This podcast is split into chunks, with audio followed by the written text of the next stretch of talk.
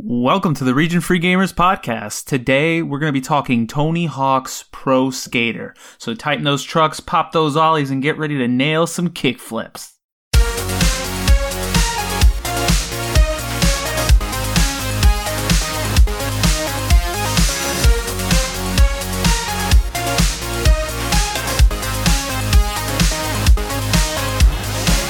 Hello, everyone. Happy Easter and welcome to the Region Free Gamers podcast, the podcast fluent in gaming. My name is Arnie and I'm so excited for today's episode. I can't really truly explain it. Um, before I get into all of that, I'm going to do our usual thing that we do at the top of the episode and let you know that if you're enjoying what you're listening to right now, if you've listened to any of our past shows and enjoyed that content, please please, please, please leave us a review on iTunes or really any podcast service. Um, it means the world to us and it really helps the show. So if you want us to keep going, that's the best way to show us that you're going to stick around. Um, so that out of the way, let's get into some Tony Hawk's Pro Skater. Uh, I have two co-hosts with me today, so let me just introduce them real quick. Uh, first up, grinding the rails down in NYC, Ozzy Garcia. How you doing, Ozzy? Doing well, doing well, Arnie. Um, I think uh, New York City now is uh, skater's paradise. Um, as long as you wear your mask, kiddos. I know you. You have to forget the helmet. The helmet is is no longer important. The mask is what matters when you're Yep, skateboarding. yeah, yeah, for sure. and uh, also kick flipping his way around Holland. Uh, Geoff Ivats. Geoff, how you doing? Yeah, I'm great. Hello, hello. All right, so uh, just a disclaimer: I'm going to geek out very hard during this entire episode. Um, So what are we Hawk- talking about, Arnie? Well, we're talking about Tony Hawk's Pro Skater. That's what we're talking about. We're gonna be flipping and grabbing and spinning everywhere. It's great. I love it. um, no, I mean this is a, this is a series I think that especially for me, I it's one of the games that I most associate with my childhood and growing up and hanging around my friends, watching skate videos and attempting to ollie and failing repeatedly. So I'm just gonna get into it and we'll sort of go through it as it goes. Um, I I really wanted to start off this episode before anything by talking about games that preceded Tony Hawk's very quickly. Um, Tony Hawk. who's who is Tony Hawk? Tony Hawk is honestly at this point arguably the most famous skateboarder of all time, um, forever and always. Uh, I mean, not even close. Yeah. think. um, in the popular mind, like even in non-skateboarder sort of lore, Tony Hawk is the skateboarder. Like if you think of a skateboarder, it's Tony Hawk. Um, he started skating, I believe, uh, probably in the late '70s, early '80s. Um, yeah, he was like 13. He was like Yeah. a prodigy, essentially. yeah, he was essentially like the savant of skateboarding when skateboarding was much different than what it looks like now. Um, but he was the guy, right? And so we're gonna get it a little bit. We're gonna get into that a little bit later of how he came to collaborate with Activision and NeverSoft in creating the Tony Hawk's Pro Skater franchise, which is honestly at this point more than skateboarding itself, the thing that has cemented his legacy in like the mainstream for life. Like I think most people even at this point if you ask them something about Tony Hawk that they know it's probably either A that he skateboards and B that he's the Tony Hawk's pro skater guy.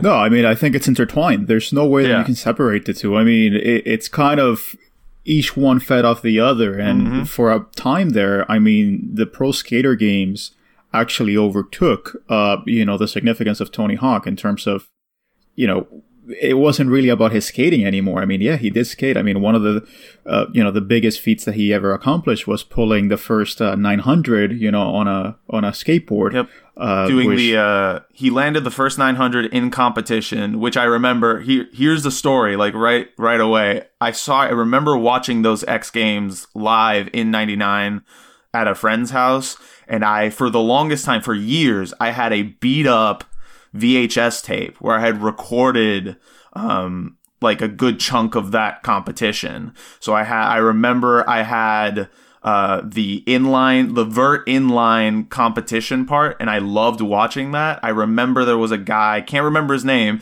but he also hit the first double backflip in competition. Um, and then obviously watching Tony Hawk essentially cheat because what happened is he couldn't land it during the run, but they gave him extra time afterwards exclusively for him to just try to nail the 900. So it's like he does the run and then it and then it ends and then he literally tries like 7 times to nail a 900 until he makes it. Yeah, um, yeah. I mean, but hey, I mean, he did it. I, you know, every time I see this uh, videos of skateboarders, mm. I just kind of you know, last night as I was doing research for this, I was mm. pulling up a bunch of old demos and stuff, and um, usually they, you know, because Tony Hawk was a big thing, and yeah. almost all the demos had some Tony Hawk content in it, and mm-hmm. a lot of them had, you know, like outtakes of, uh, you know, the skateboarders doing their thing, like in uh, uh, Boom Boom HuckJam and stuff like mm-hmm. that. Um, and it's just fascinating how death defying the whole thing is. I yeah. mean, and pulling something like a 900, it's like it could literally be neck breaking. Oh yeah. Um, so it, it's it's really a testament to these guys. They're just completely fearless, honestly. I think after a while, you, especially when you're learning to skateboard, after a certain point, you kind of just have to let yourself go like that if you want to achieve the higher strata of skateboarding tricks and you know sort of pull off some of the stuff that really makes a name for yourself in skateboarding. Um, you have to you have to sort of be unafraid of severely injuring yourself. Yeah, I mean, and and Tony Hawk, I mean, just beyond being an all around nice guy by all accounts, mm-hmm. it just seems like he's just a really really nice down to earth dude um, that has done a lot to not only communities but also all his skateboarding buddies. He's really tried to prop them up. He's not really the type to like hog the spotlight and, and be full of himself, etc. I mean, uh, but really, he was the ambassador for skateboarding, mm-hmm. really. Mm-hmm. Um, and if you're a millennial, you know Tony Hawk. I mean, mm-hmm. it's weird because he kind of came, you know, into prominence in the '80s, um, you know, as this super uh, talented skater, but at the same time, he really gained national prominence in the late 90s, early 2000s. And that was because of the pro skater games. I, I don't think that you can separate how Pro Skater brought skating to the masses and it brought that skating culture to the masses and a ton of new kids you know ended up getting introduced to skating because of Tony Hawk. Yeah, that is that is really important to point out is the fact that more than anything there is just I wouldn't say a generation, but there is a large amount of people that from a specific point in time where if you ask them what got them into skateboarding, they will say Tony Hawk's Pro Skater. Just unequivocally. I, I, would I would say unequivocally yes. I mean maybe there are there's a ten percent that you know did not play it or did not get into it mm-hmm. because of that. But I would say probably ninety percent around a particular demographic they all got into it because of Tony Hawk. Yeah. It either it either created their love of skateboarding or it reaffirmed that love by, you know, essentially making it that much more popular and visible. Um facilitating just that industry, right? Like skate shops and skate parks and all that cool stuff that is really important for kids who are trying to learn to skate.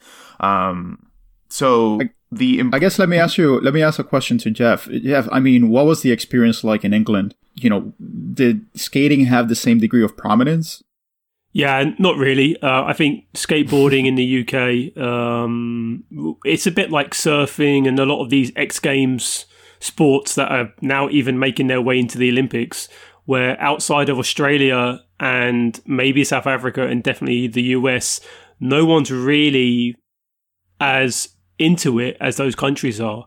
Uh, I think the French are quite into their their extreme sports as well, but in, on the whole, it's Australia and America who dominate and who really adopted this kind of uh, sport culture.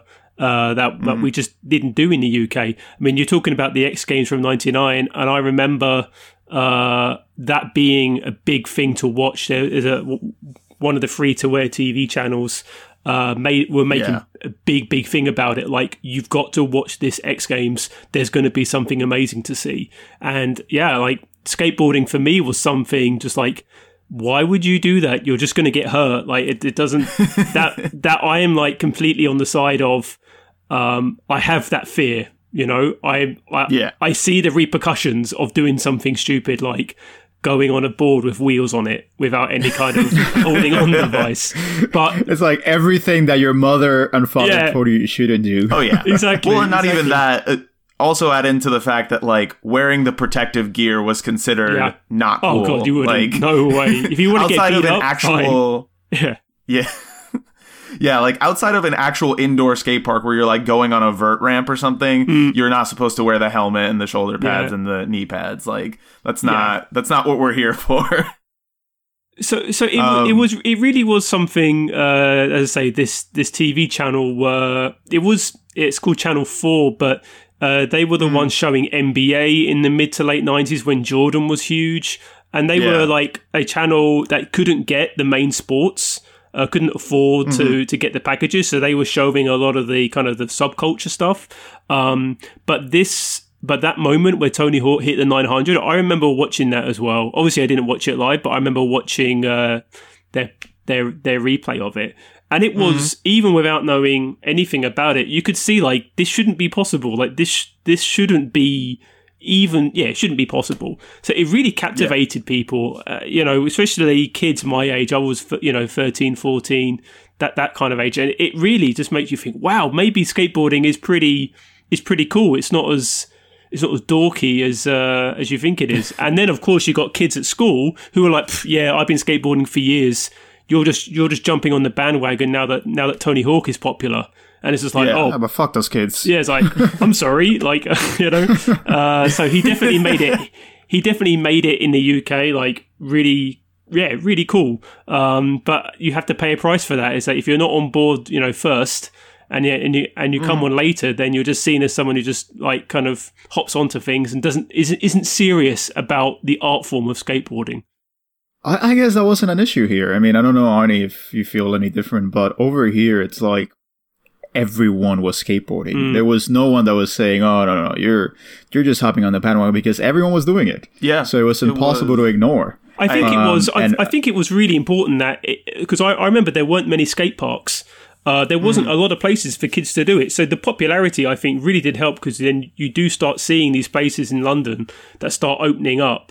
And I- you know, I, I could be wrong, but maybe I only just started noticing them around that period where actually, because culturally it was becoming more of a thing, more people getting into it, more people get into it, the more money councils want to put into it because it gets kids off the street, it puts them in a one Yeah. place, keeps them safe. So I think it did a, a hell of a lot of good.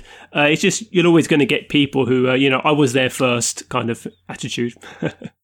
Yeah, I I I remember the one thing I think one thing that me and my friends enjoyed about skateboarding was really the fact that you could do it anywhere. Um, you didn't really need a skate park, and lucky for us, we did not have one. Um, I think I think the problem was that we all got into skateboarding at around the same time, and we were all around that age where you're really like you're really limited on mobility. I think we were between like 9 and 12 or 13 years old at the time.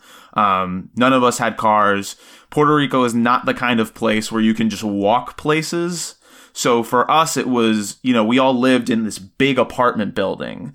And I remember we would all get together and we'd just walk around the premises. I remember there was like this abandoned tennis court at one end of the property that we would all walk down to and just set up like boxes, make like makeshift ramps, stuff like that. Um, and that's how we got into it. I, I honestly, I remember, um, this is like, like blast from the past for me, but I remember getting like a crappy like VHS camera from my parents. I don't know if it was theirs and I just got it as a hand me down, but I remember like make trying to make skating videos of me and my friends of us just like goofing around and and busting our butts every time we try to do something like extra complicated.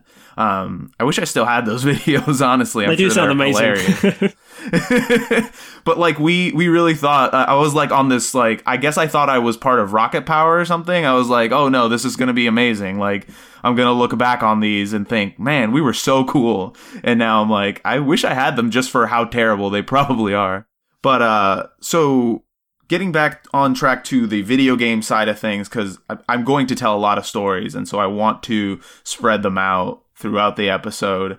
Um, one of the things that I think is interesting is while Tony Hawk's Pro Skater was sort of the introduction for so many people to skateboarding in video games in that specific way, there is a, a short history of extreme sports games, specifically skateboarding games that precede Tony Hawk that sort of set up that you know that moment in time for Neversoft to do what they did.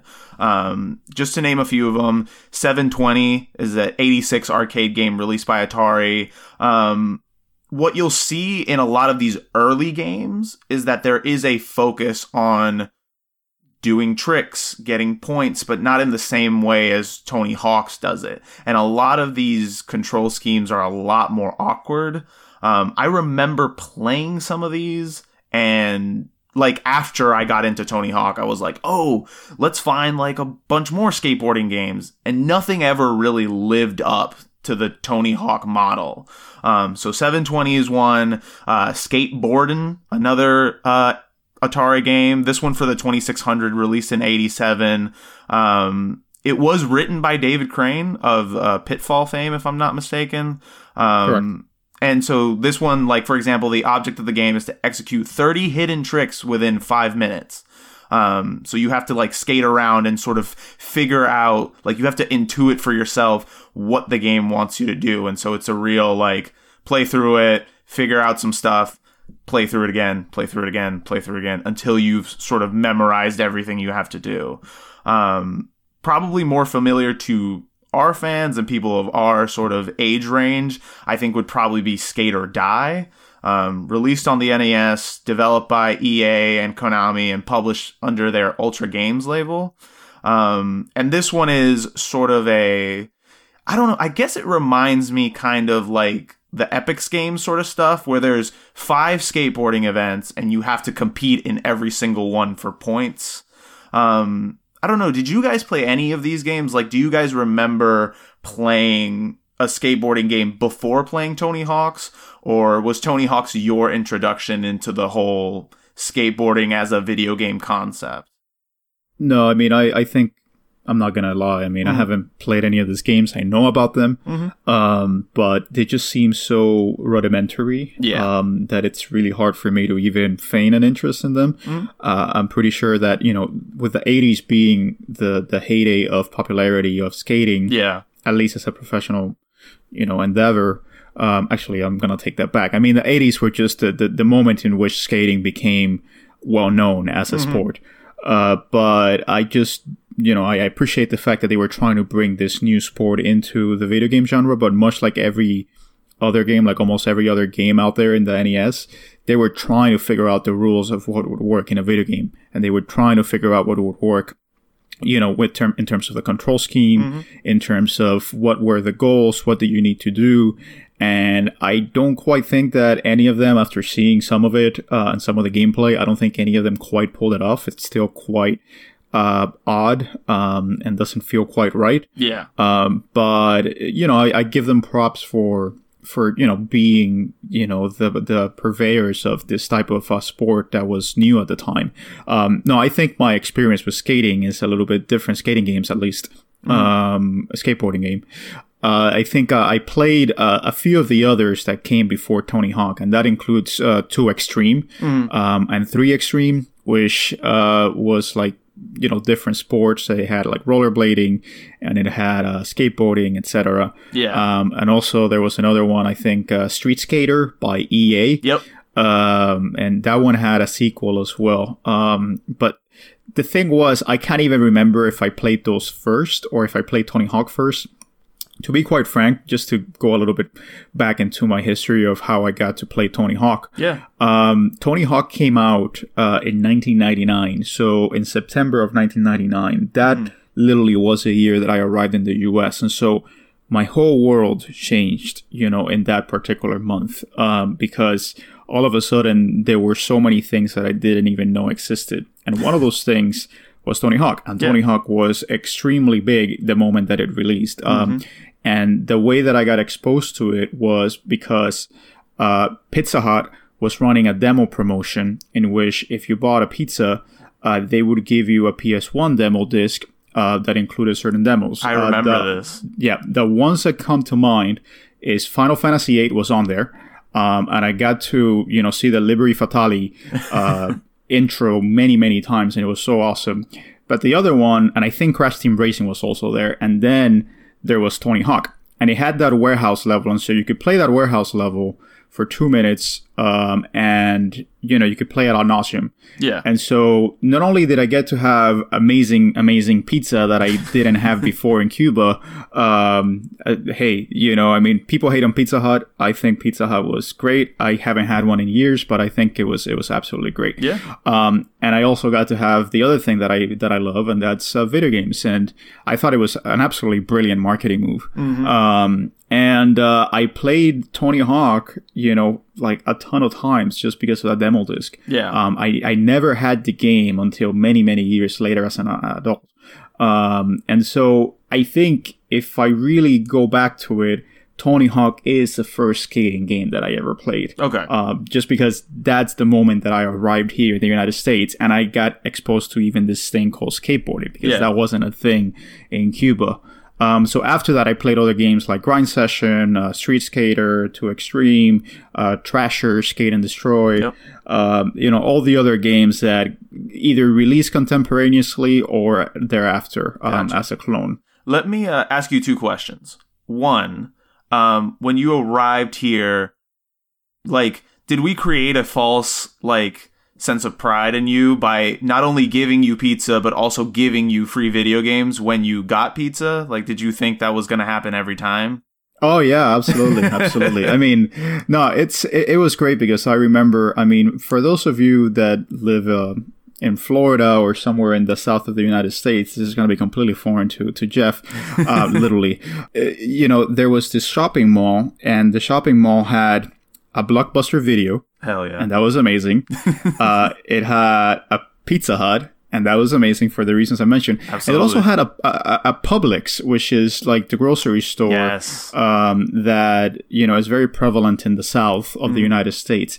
And Publix not only had you know aisles and aisles of food, which I was not used to seeing in Cuba, yeah. but it also had uh, magazines with demo discs. And so that was my favorite thing. I would go straight to the magazine aisle and I would just like look wistfully upon the ones that had the demo discs, such as PlayStation Magazine or PC Gamer. Um, and, you know, every once in a while, my parents would relent and would give me one of the magazines. And so, yeah, I absolutely thought that demos were the most amazing thing ever. And Yeah. the thing was that in Cuba, you know, you kind of traded in demos, like Mm-hmm. demos. We knew demos because that was the way that we got to experience games. Like someone got a hold of one and it would be passed around. Okay. So that's, for example, how I played Tekken 3. Um, and so the idea of me getting to the United States and having lost my entire collection, um, you know, and having to rebuild it, just the demos were like an easy way for me to have a lot of variety in terms of stuff to play. And so that's why I loved, you know, going to Pizza Hut and getting that demo disc because it just gave me like hours and hours of entertainment, you know. After a pizza, like, you know, like I got pizza and entertainment. It was just amazing. Yeah.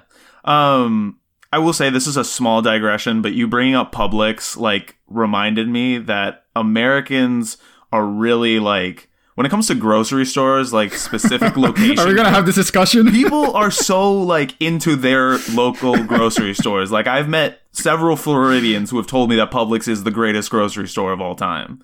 Um, and some people are like, no, it's Wegmans, blah, blah, blah. I'm like, I feel like we could have an entire episode dedicated to this. We, we could have an entire episode about this. And just to settle the score, I've lived in Florida. I've lived in upstate New York. Wegmans takes it. All right, Ah, moving you on. um, and let me ask you, Geoff. Like, I know we got a little bit into your history on that, but I do want to know, um, one, if you'd played any games like of this genre before Tony Hawk's, and I don't think we ever got an answer to this, but did you yourself ever skateboard, or did you do any sort of quote unquote extreme sport? Yeah. Uh, just just as well, just to kind of help help the listeners get a get a nice idea what of what Europe is like. Um, uh, one, we do have malls. Uh, Two, we did have Blockbuster Video. Three, we did get Pizza Hut. And four, we did have grocery stores selling magazines with demo discs. So it's not.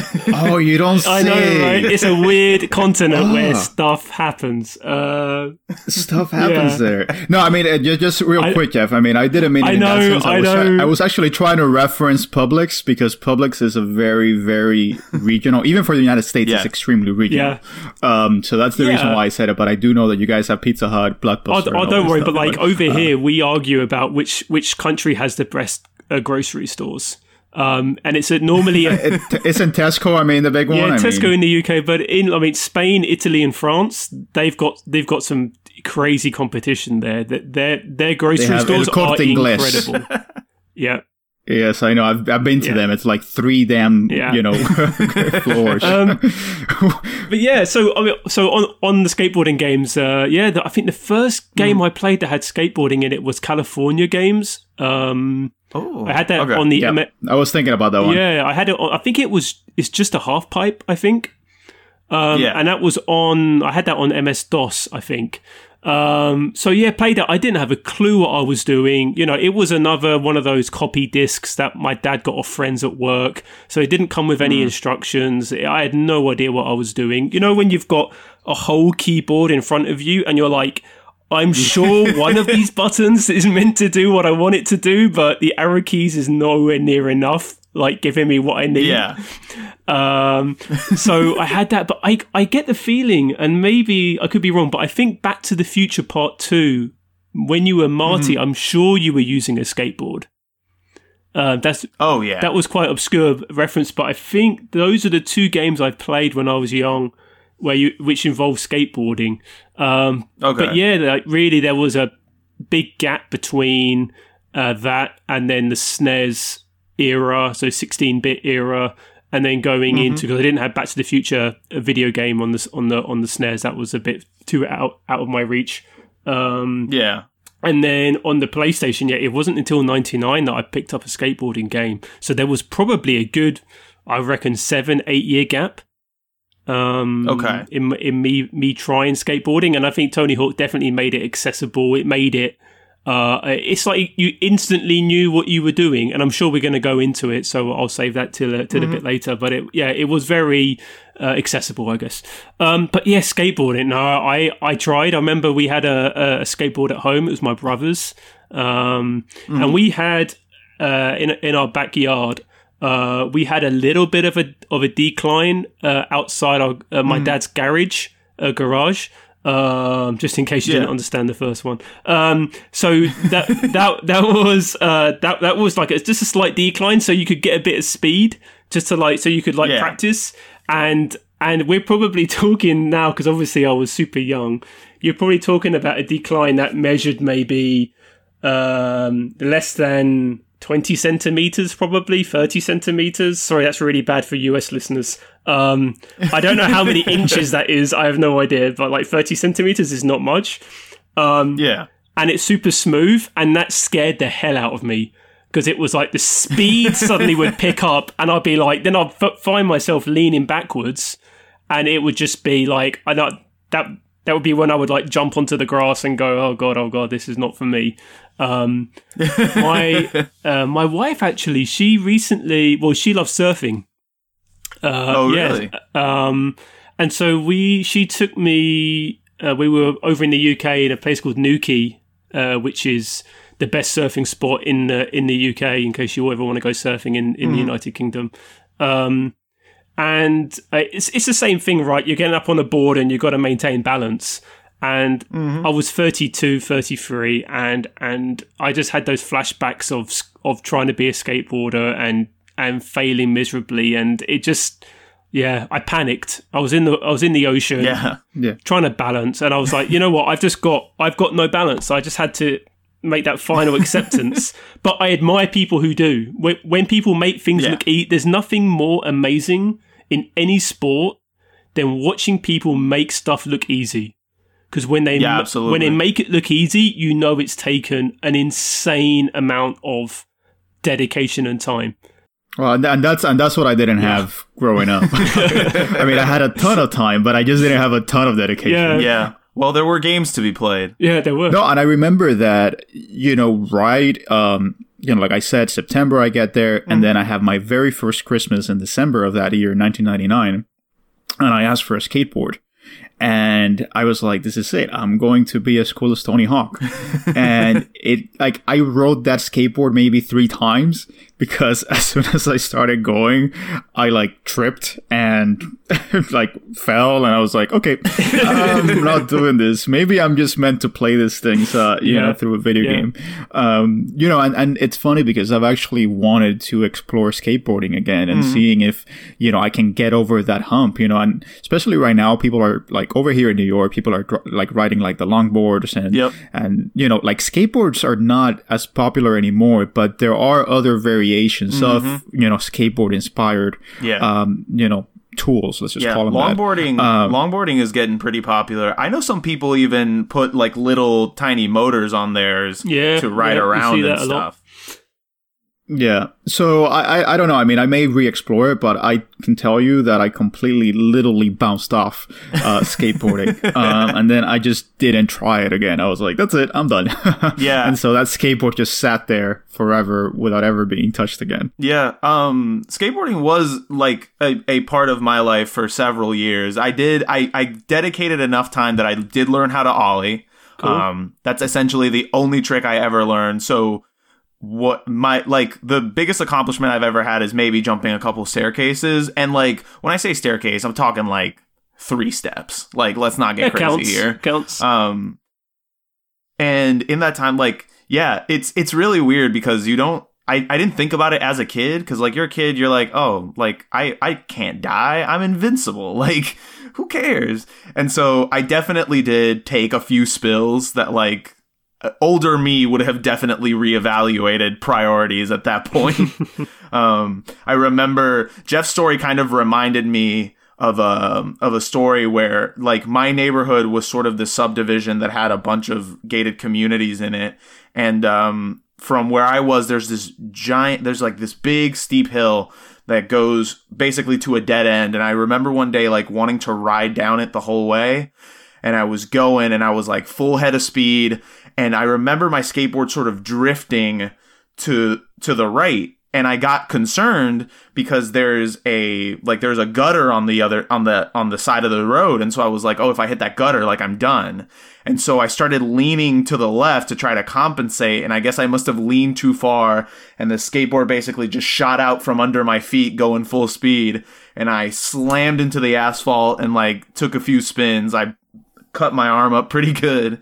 Um but I remember like moments like that just getting up and being so pissed that I fell. I was just like, God damn it. Now I have to like do this all over again. Like I got to climb back up to the top of this hill and try again. And like, I think back on those moments now and I'm like, man, I was such a fucking idiot. yeah. I mean, I, I mean, it just this this games and everything that we're talking about just conjures a particular time, yeah. you know, and a particular image. You know, you envision like baggy t-shirt, baggy jeans, you know, like with the either the Converses or the um, what were the other ones? The oh Vans the Vans, you know, those were the big, uh, the big uh, popular shoes at the time. It just conjures a particular image, just like the '80s. I mean, uh, you know, this like is an image of like the early 2000s for me. Yeah. Um, growing up, essentially. Yeah. Um, so should we take a break, Arnie, before we go into Tony Hawk's? Yeah. With that, I was just about to say we're gonna take a quick break and then we're gonna actually jump into Tony Hawk's proper. So stick around, everybody. Cool.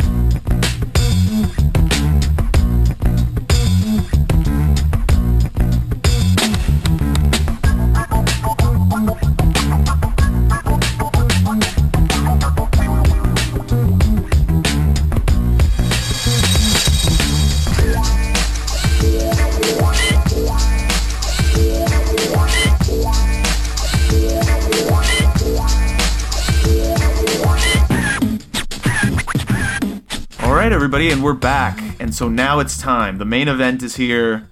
We're jumping straight into Tony Hawk's Pro Skater. So let me just shoot off a couple things for you guys. Uh, Tony Hawk's Pro Skater, first release on the PS1, September 29th, 1999 in North America, and October 18th, 1999 in Europe. Um, one of the rare games on this podcast that we've talked about that has no Japanese release, as far as I know.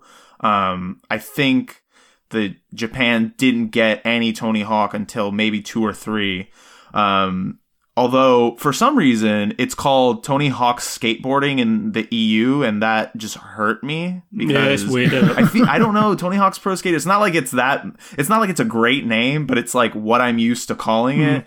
And seeing that it got a different name in Europe just made me sad. I think Um, I think they just had to be really clear because skater could be inline skating, could be roller Yeah. skating. Like you had to kind of you had to be specific. Come on. Yeah. Um, and this is a theme that's only going to be expanded upon as we go through the games. But Tony Hawk's Pro Skater was released on a bunch of systems. Um, obviously, the PlayStation 1 was the original version. That's the one that most people, I think, played and remember. Um, the second most popular, I would probably say, is the N64 version of Tony Hawk, which is kind of crazy that they even managed to make work and they put in a cool little blue cartridge. So it's one of those, like, standout like N64 games where you look at a set and you're like, oh, I think that's yeah, Tony that's Hawk. that's Tony Hawk. yeah, exactly. or it's You or don't- it's uh, the world is not enough, which is also blue. that's the other blue one. um, the Dreamcast port um is widely considered to be the best, like quality wise, just because the frame rate's better, but the control is a problem. Um, Tony Hawk's was designed for a PS1 controller, and the Dreamcast controller just doesn't give you the same, at least for me, and maybe it's just because I've played it so much on the PS1, but the Dreamcast controller just does not work as well. Um, there's also a Game Boy Color port, which is completely different from any of the other ports. Like, it, I think it's uh, side scrolling and yeah, it's more like skate or die. You know, I mean, it's Yeah. it, it, it does have more of that NES influence, just as Yep. you know almost every Game Boy game had. Um, Absolutely. you know, I actually had this one. You know, Oh, really? Mm. ins- instead of the PS1 game, they gave me the Game Boy Oh. game. um, and uh, yeah, I, I you know I played it like twice or three times, and I realized this is uh this is Not as good as the Pizza Hut me. demo is- I got. this is certainly not the warehouse level. Um, Um, but no, I mean it, it, it was it was interesting because Mm-hmm. the game got ported to a ton of systems. I mean, it was literally all the systems Yeah. at the time. yeah. Um, And you know, then- before the PS2 came out. Um, but you know, the PlayStation was the original one, Yeah. and the Nintendo 64 had better graphics. It had smoother uh, frame rate, but you can't separate that from the fact that it didn't have FMVs Yep. um, which was pretty big and pretty you know pretty significant part of the Tony Hawk experience, and it also had limited sound. Yes. you know we can get into the differences between the the, the ports, but I think it really kind of cast a divide between whether you were a PlayStation person or a Nintendo 64 Yeah. person because to me that felt like an inferior product, even though hands down, there's no question that Nintendo 64 had better graphics than the PlayStation, you know, at least with respect to Tony Hawk. Mm-hmm. Yeah. But for me, I did not want, a, you know, a version of Tony Hawk that did not include the FMVs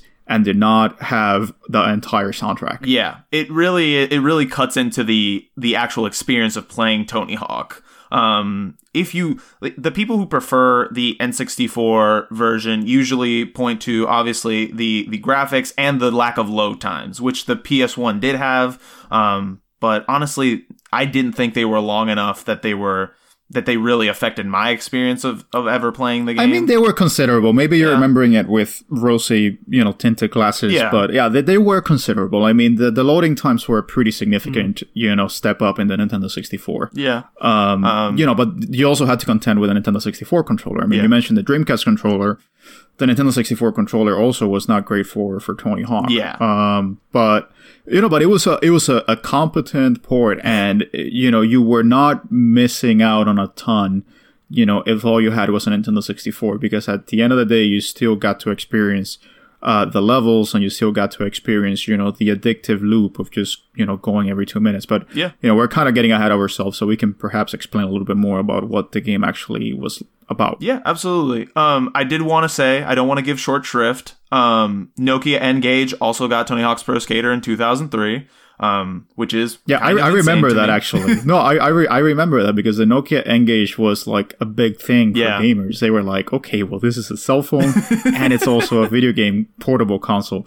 And one of the, I think it was one of the launch games was Yeah. actually Tony Hawk. It was. Um, and you know, I never had the N-Gage. Uh, it actually was from you know some accounts a pretty good port. Uh, you know, all things considered, Yeah. you know, this being the Nokia N-Gage, um, but it, it just seems like a, a nice little novelty. Honestly, I, I'm kind of I'm kind of sad that there wasn't like a Tiger LCD version of Tony Hawk. you know, no. I think if it Uh. had come out maybe like a, a couple of years before, they would have definitely done something like that. Like Tony Hawk's. Oh, for sure, I mean, yeah. it only gets more ridiculous with time, uh, the amount of, of places that it was released. But um, getting back into sort of just this little breakdown, um, developed by Neversoft originally, which I, I mean. I, I, as a kid, like Neversoft was one of the few developers that I knew by name, just because I played so many Tony Hawk games. Um, well, they had the iconic, Yeah. you know, the iconic logo. that logo was eyeball, amazing. You know, um, their yeah, ex- name, which exactly. It was like very a- edgy for the time. Yeah, their name, which is I think an erection joke, um, was that I did not get as a kid. Like I, I was like, oh, Neversoft. Like it must mean that they're really fucking badass, you know. And now I'm just like, oh, I, I see what you did there. Exactly, exactly. Um, but uh, yeah, so basically, the way that they came about making Tony Hawk's Pro Skater is kind of an interesting story that we don't have time to delve into really deep here. If you're interested, um, I, Paul shared a very good article on The Ringer um, that was uh, released for the 20th anniversary of Tony Hawk's Pro Skater, where they really dig into like how the game sort of sprouted and how it ended up becoming what it was. Um, so I definitely recommend that read. But basically, we'll post that up on the website. yeah, a- um, Activision was basically looking for a developer to produce this skateboarding game that they had wanted to do, um, and they picked NeverSoft because they had actually done another PS1 game for them called Apocalypse, starring Bruce Willis, and NeverSoft had turned that project around, I think, in like nine months' time, and so Activision was like, let's give them a shot, you know, and uh, I think NeverSoft and Activision both knew that they wanted sort of an, a recognizable name to tie into this project. So they had a meeting with Tony Hawk. They let him play, I think, a very early build of the game. Um, I remember reading that for the original like build of it, the character that you skateboarded as was Bruce Willis's character from Apocalypse, which is a, a that is a prototype that I would love to get my hands on. I don't know how this hasn't been leaked before. I- I, mean, it's it's absolutely amazing that we haven't even gotten pictures of this. I know. Um, and I guess Tony Hawk liked the build that they showed him enough that he was like, I'm all in for this. Um, this is a- another thing that I thought was incredible.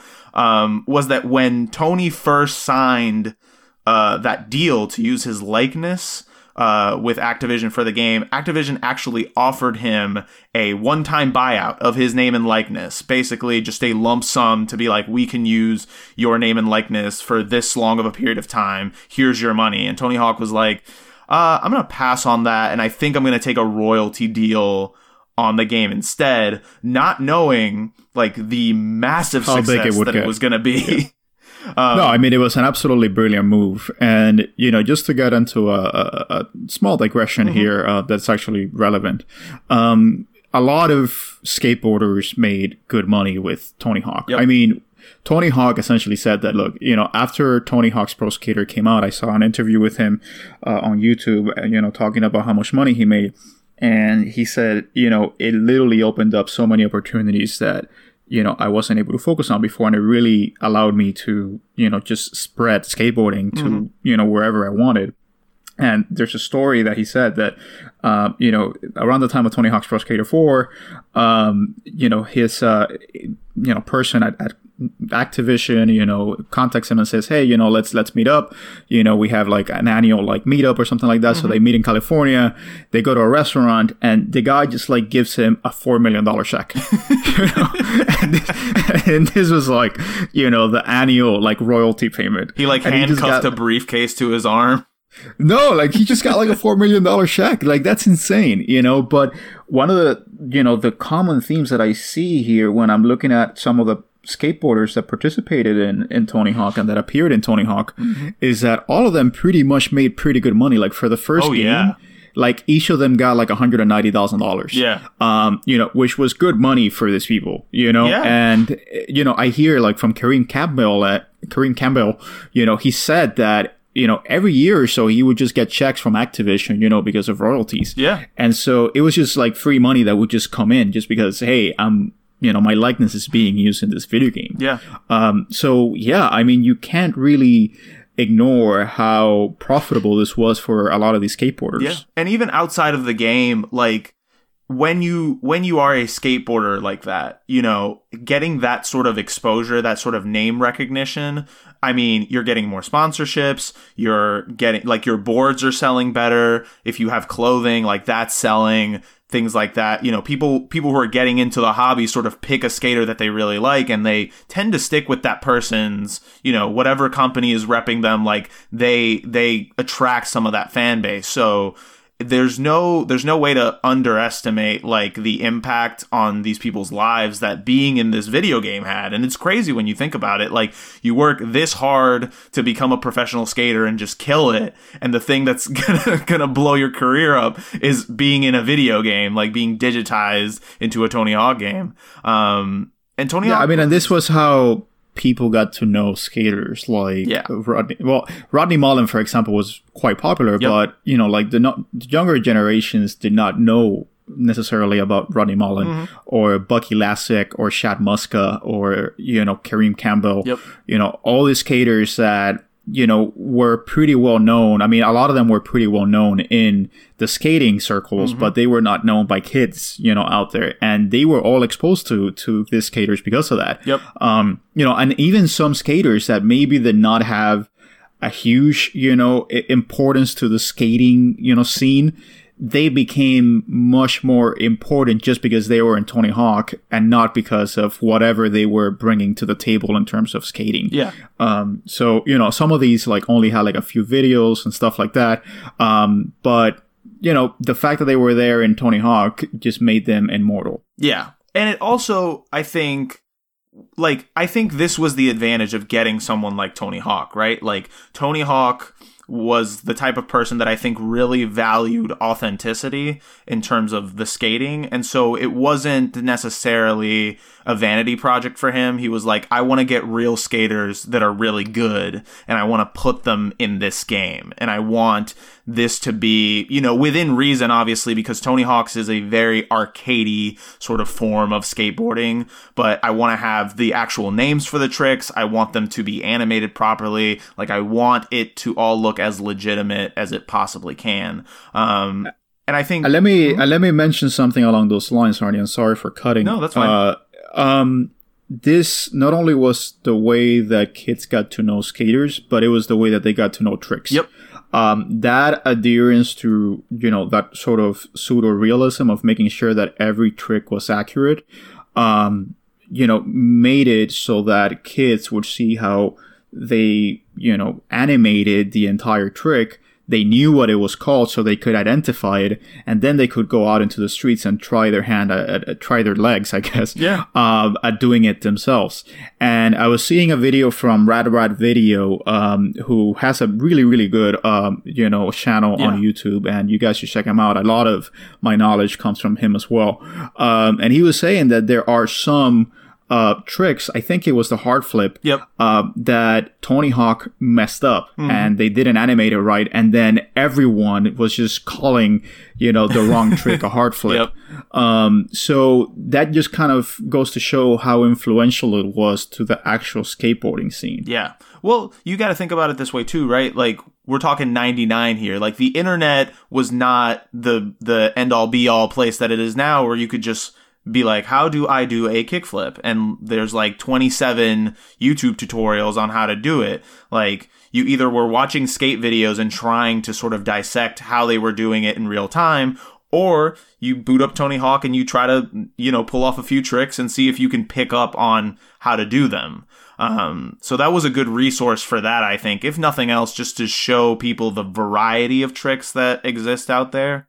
I will say one thing that I that I would I think I'd be remiss uh, not mentioning is also the fact that whether intentional or not, I think it's also really cool that people like Kareem Campbell and Elissa Steamer are on the roster for a game like this to Oh, absolutely. add, Yeah. you know, variety, like to add yeah, I mean, the fact that they had a woman in the very first game Yep. it really is a testament to how much of a swell dude Tony Hawk is because he picked this, you know, this people.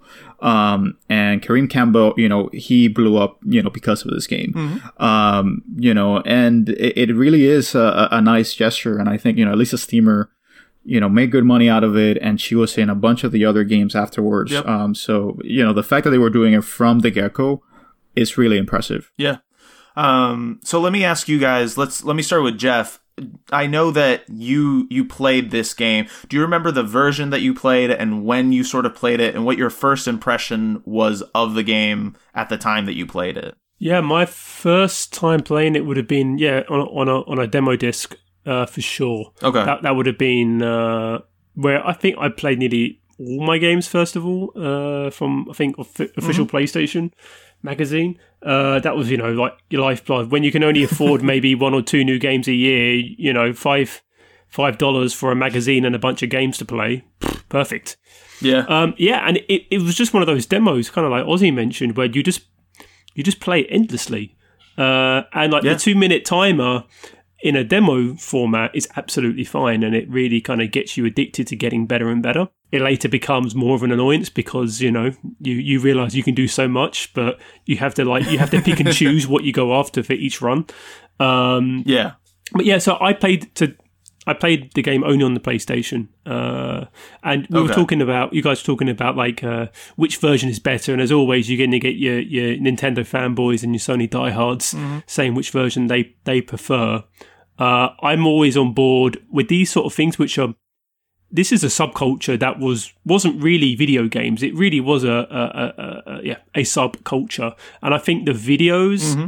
only kind of gave and the music, especially for me, gave it a lot more legit the legitimacy. Um, because it mm-hmm. really felt like, and I remember, yeah. and I've also done, you know, being being listening and, and watching stuff leading up to this. It was like tracks selected by Tony Hawk. Um, so yeah. so like you really felt like you were listening to music that was being spearheaded by somebody who was leading a subculture.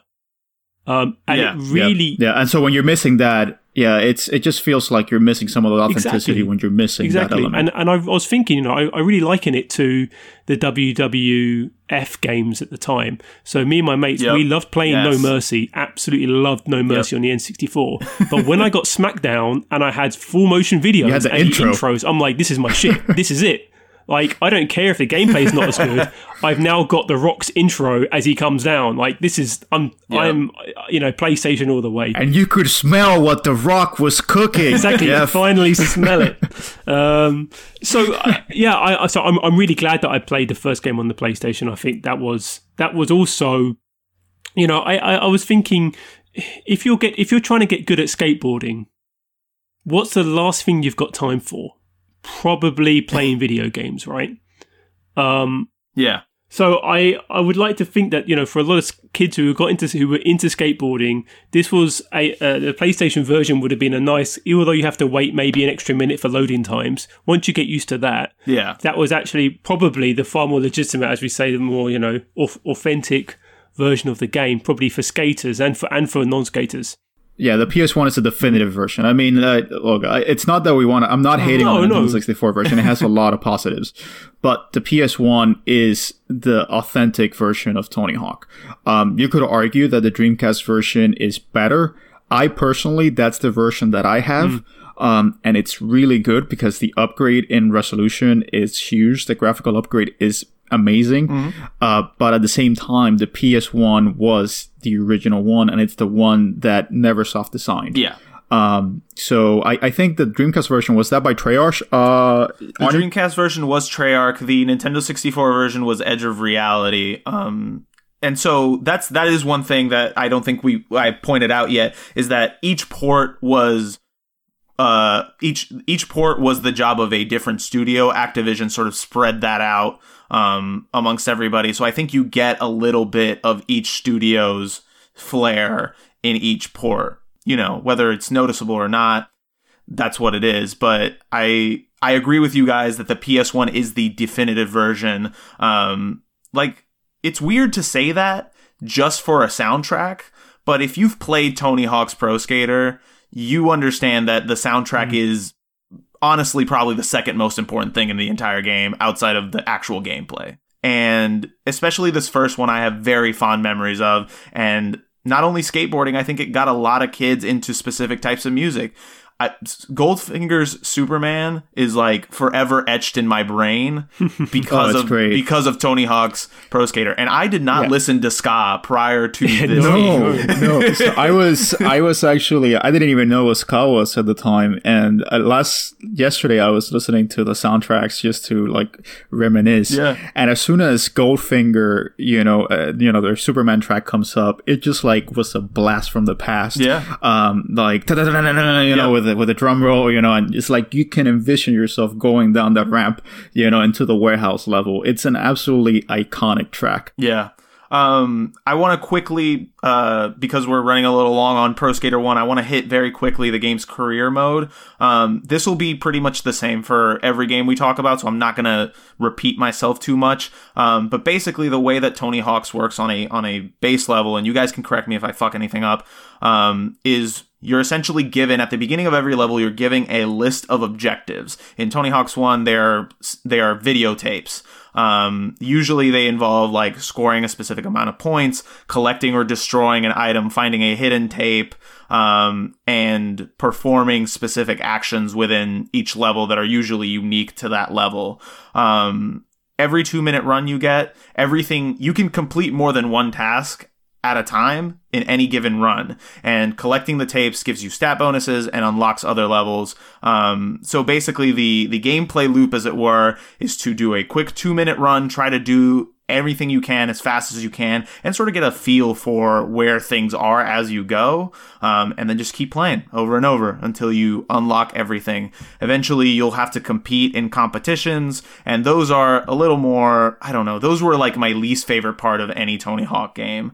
Um, you're essentially doing one minute runs to get high scores and place in the top 3 And so that's basically all you do from beginning to end. it's it's a design that completely changed the way that we look at extreme sports games. You know, before this, I don't think that extreme sports games really knew what to do with them. You know, they were just kind of like either like racing or like uh, high point oriented. Yeah. Um, and with this, you know, creating certain goals, it made you know the sport kind of have uh, another identity. It, it made the games have a particular identity, and it made it you know kind of more storyline driven. You know, like this is what you're trying to achieve, and it made it into kind of like a jungle gym of sorts.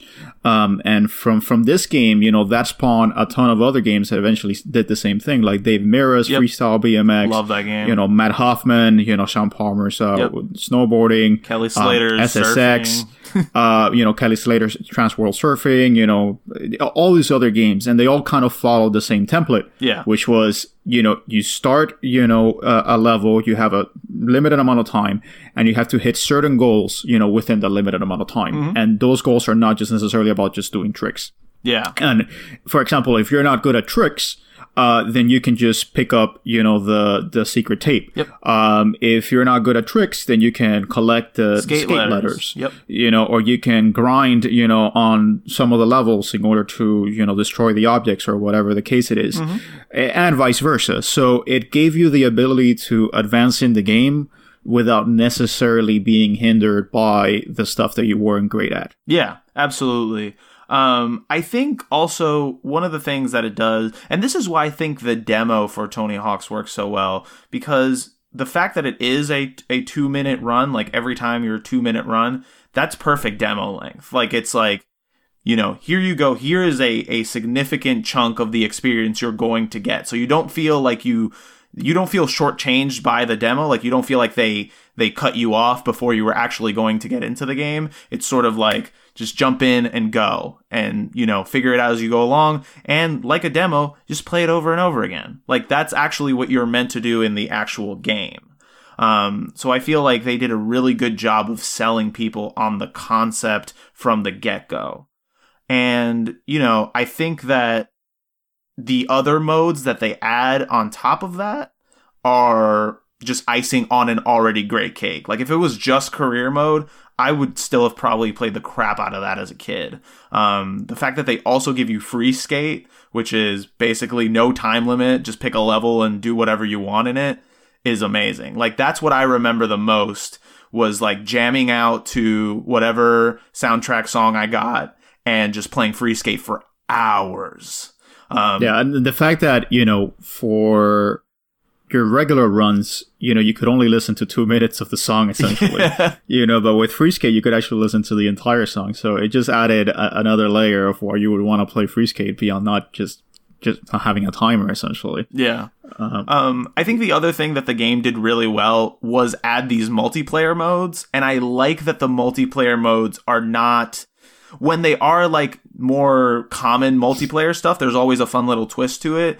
And more more often than not they're like these little original concepts that really do tie into the theme like the skateboarding culture theme that the whole game is going for. So in in uh in Tony Hawk's Pro Skater 1 I remember was graffiti which basically you do tricks on specific areas of a level to change them to your color and people can overtake you if they do a higher scoring trick on them um, trick attack, you basically compete for high score by chaining tricks together, doing combos, things like that. My favorite that I played with my friends all the time was Horse, um, or H O R S E, however you want to call it. The thing I loved about Horse is that you could make your own word. Like you didn't have to play horse. And so that kind of power in the hands of 10 and 11 year olds, I think you can picture the kinds of words that we were uh, going for.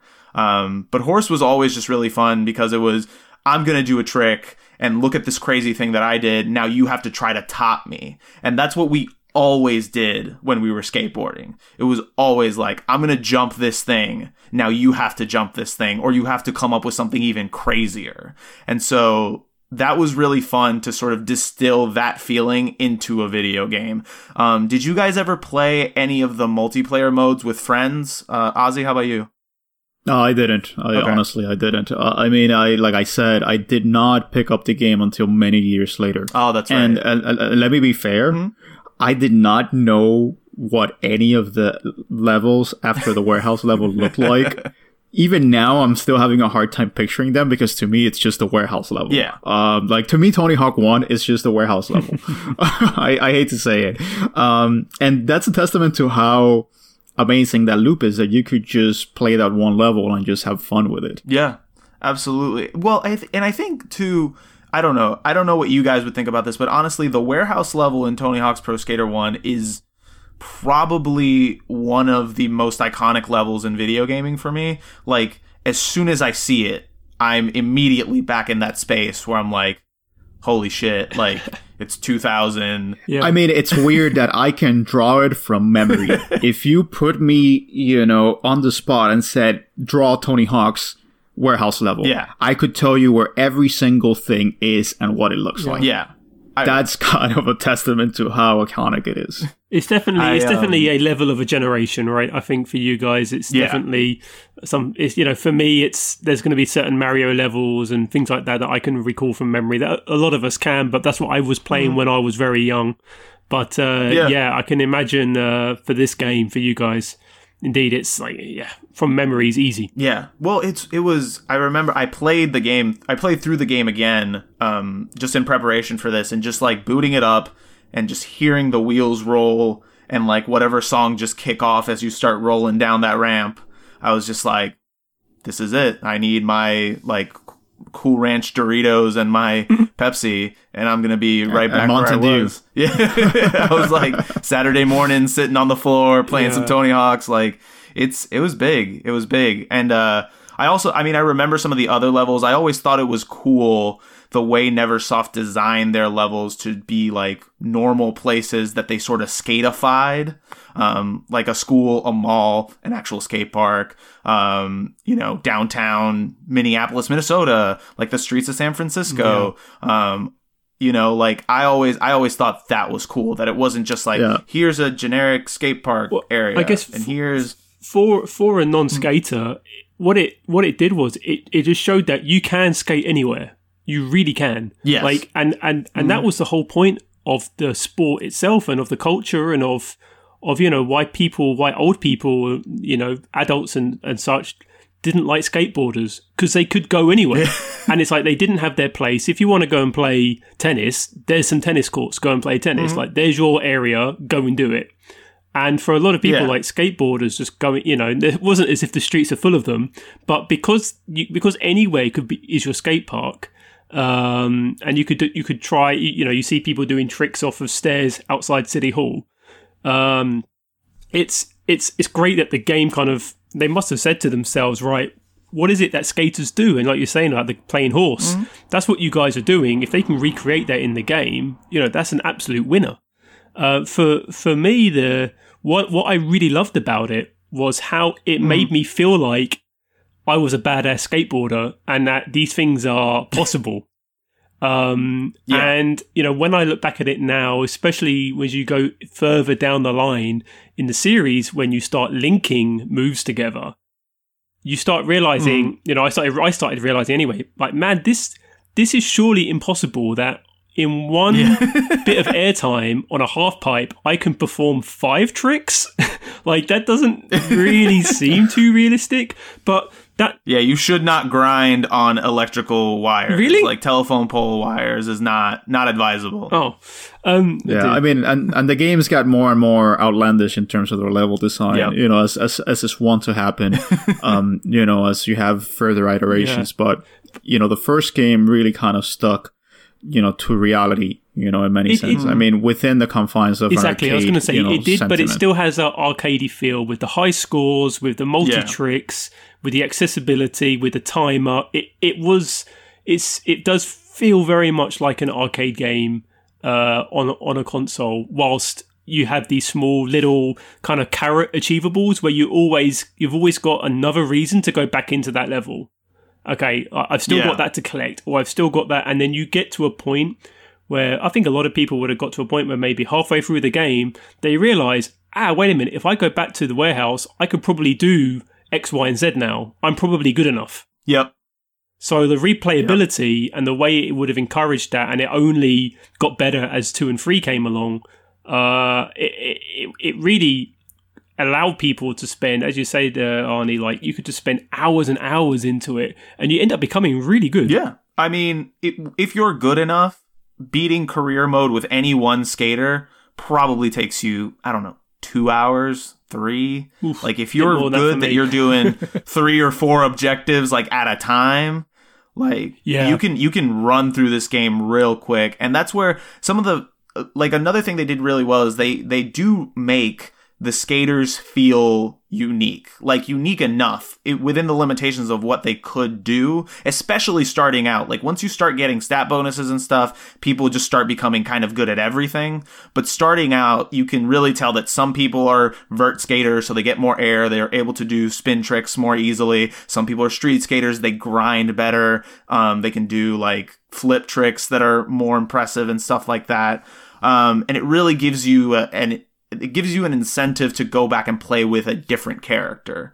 Um, and then obviously, if you can get first place in every competition, which for the record, I can't, I suck, you get a, a video of that skater. And that was the thing. Like, man, like when we were kids, this was like, like the thing that we wanted. It's like, let's just beat this thing so we can see the cool, like, three minute skate video of Bob Burnquist, like, in Brazil or whatever. like, we were like, this is it.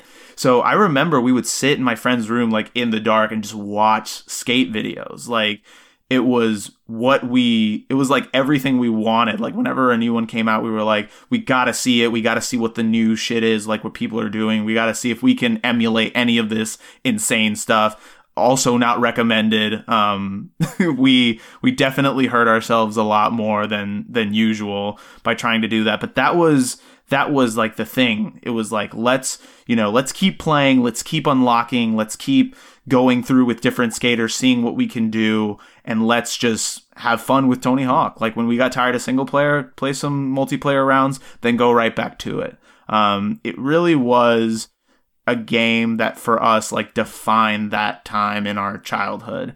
Um, one of the things that you said, Geoff, that I thought was really interesting, and I agree with you wholeheartedly, is the level design is is very well done in this first game. And I think the thing that epitomizes that for me is there's there's a sense in Tony Hawk of you see something and you're like I want to do that. Like I want to I, I think I can if I grind this rail I can jump to this other rail and then do like another cool trick. And I remember specifically like you would jump and grind and then like it would be like a hidden gap like it was like oh you did the i don't know hawaii 5 rail or whatever and i was like oh so they thought about this Yeah. like without telling me anything they knew that i was going to see that and want to jump from there to there and so they've designed it in a way where it's like very very effortless for players to sort of figure all this out on their own Yeah, absolutely. And I think those are you know the early games as well. The the, the levels are so I guess you would you could call them simple, um, but it really for for someone like myself who didn't skate and didn't have that mindset of what grinding was. Um, Well, I would have done later in life, but that's another story. Um, it's a very UK reference, sorry. Uh, but there are there's all sorts of things where where you don't know what's possible when you 1st start off playing this game. You don't know, and when you when you say when you start seeing icons, you think I can get up there. Like, how the hell am I going to get up there? but this guy barely turns. How how am I meant to get any sort of eh, you know like you know enough propellant you know to get up to a speed to get make that jump to get to that but you end up finding a way and i think that part discovery and that accomplish that feeling of accomplishment of you know you've made something you make you you made you made it to a place that you initially just thought this is this is impossible and that's what the levels i think were in- really good at they were tantalizing you especially at the beginning when they would give you the little kind of shots of like these are the things you got um yeah and and it, it, there was always that sense of one more turn, one more turn. I can make it next time. I can make it next time. Um, and I think that's what what made it such a compellingly addictive game. Absolutely. I think we've we've touched on the soundtrack, you know, a classic. Dead Kennedys, Primus, Suicidal Tendencies, Goldfinger, all that good stuff. I really want to get from you guys just a quick hit. Um, Ozzy, is there a particular track on this soundtrack that jumps out at you, like that you're immediately like, that's that's the track that I remember? I, I mean, Goldfinger. Yeah. Uh, that's the one that comes to mind, but also Police Truck by Dead Kennedys Yep. is an absolute classic. Um, the Primus one is also great, Yep. but at the same time, you know, I listened to the soundtrack again, Mm-hmm. and it's weird that, you know, I have very good memories of Tony Hawk 1, but the soundtrack is also, you know, kind of different from the later games Yeah. in that it's, it's a lot more monothematic. Mm-hmm. It has a lot more like metal, punk, you know, as opposed to the variety that we would see in later games. Yeah. Um, so that's something that kind of struck me because then when you get to Tony Hawk 2, um, you know, that, uh, you know, soundtrack has tons of variety, tons of diversity, arguably one of the best licensed soundtracks of all time. Absolutely. Um, so, so it was just kind of weird to go back to this one and just realize, okay, it's not as varied as I expected it to be. Yeah.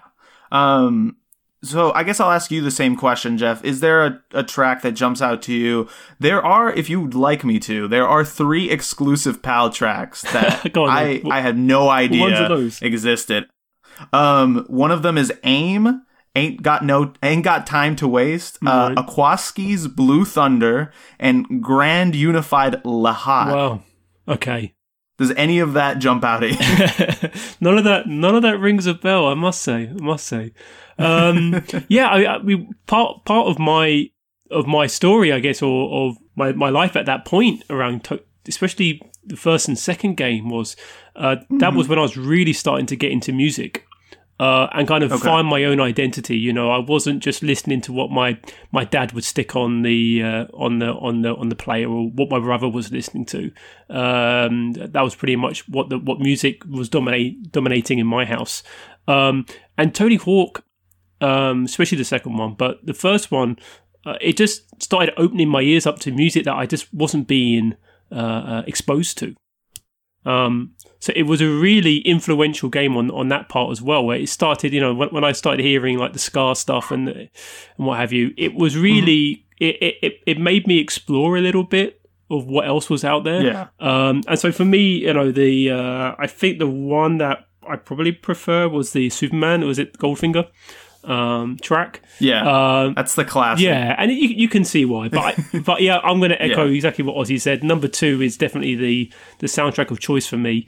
But yeah, it's it's synonymous. I think. I think the music, the videos, uh, the, cult- the subculture, as I said, it it all came together at just an amazing time. So yeah, fantastic. Yeah.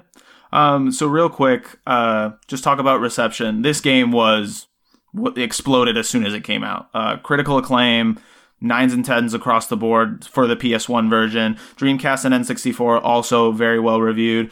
The N-Gage port, like Ozzy said, was pretty well reviewed as well. Um, I think the the port that got the most mixed reviews was the Game Boy Color port, and I think that's understandable if you're comparing it to the other games because it's so different, just because of that limited capability. Um, Ozzy, I know that you did a little bit of research. I don't know if specifically for Tony Hawk One um, about some of the critical reception of these games, like. Do you remember there being hype around this? I know that 99 was like you had just gotten here and you and I are both pretty young at that time, but do you remember like people talking about Tony Hawk? Yeah, absolutely. I mean, it's the first game kind of burst onto the scene and everyone loved it. I think all the promotional materials that uh, they issued um, were pretty significant Yeah. uh, in making it, you know, uh, really stand out in the crowded gaming scene. Um, but then, you know, as soon as it kind of blows up, uh, you know, Activision just ended up just running a massive marketing campaign for the Nintendo 64 port and for the, um, you know, for the Dreamcast port. And actually, no, I don't think that they had anything to do with the Dreamcast port just because, um, they, they gave it off to Crave. Um, I think because of, uh, the Dreamcast now being that successful. Okay. Uh, but in any event, I mean, they, I remember watching Cartoon Network and Nickelodeon and the like because I was really into that as a 10 year old, just having arrived in the United States. And, you know, there were ads everywhere, you know, and, and there were Toys R Us ads that showed Tony Hawk. Um, so it was huge hype, absolutely huge hype. By the time that Tony Hawk 2 came around, everyone was on board. Um, and I did not have magazines. I, I did some research last night and I did not have magazines dating back to that time. I, I do, but at the same time, I don't have the particular magazine that reviewed Tony Hawk Yeah. for EGM. Um, but I do know that it got very good scores. Um, it, it got, you know, the nines, eights, I think maybe one seven, weirdly enough, or that may have been the Nintendo 64 version. Yeah. Um, but what struck me was that I looked at a number of magazines from the 2000s, and I do have, you know, pretty much a full collection for those. And even late into the 2000, you know, they showed like the top selling games, the best selling games, and Tony Hawk 1 was still on the list of bestsellers, you know, into like November, December of 2000. Yeah. Um, it was a very well received game commercially. Yeah. No, it I mean, this thing did gangbusters. Like I mean, we we already talked about how Tony Hawk was getting 4 million dollar checks, so that money was coming from somewhere. um, they definitely got my money. I de- I I still own my childhood copy of Pro Skater 1 on PS1. Um, it's one of those games that I remember really fondly.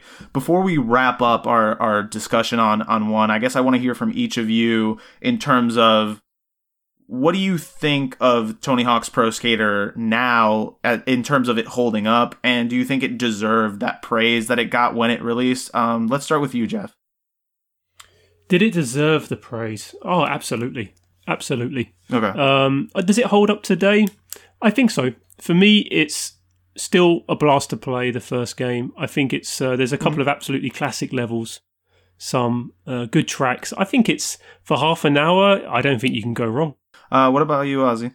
Yeah, I think I think it does absolutely hold up. I mean, it, it's very it's a very simple mechanic, but with a complex kind of undercurrent of systems. Um, I think that when you compare it to the later games, it's kind of odd to go back to Tony Hawk One, Yeah. because the the absence of manuals Mhm. and reverts, Yep. you know, kind of really hurts your ability to chain combos. Mhm. Uh, and so the more combo driven systems of the later games is not quite prevalent here. And also, you don't have as many uh, tricks as you would eventually have. Yeah. Eventually, you got to the point in later Tony Hawk games that you could just pull tricks off, you know, a variety of tricks just by button mashing. But with this one, you actually had to change up your style. So it gives it a little bit more of a, of a purity, you know, mm-hmm. that the later games don't have. It's like it's Tony Hawk distilled down to its essence. Um, it does still feel like it's a game that Neversoft wanted to do more with mm-hmm. and that they would eventually perfect with Tony Hawk 2. Yeah. That's that's how I see Tony Hawk 1. It's still a great game. It's still missing some of the things that made Tony Hawk 2 the definitive experience, I think. Fair enough. Um, and with that, we're going to take a small break and then we're going to get into Tony Hawk's Pro Skater 2. So stick around, guys.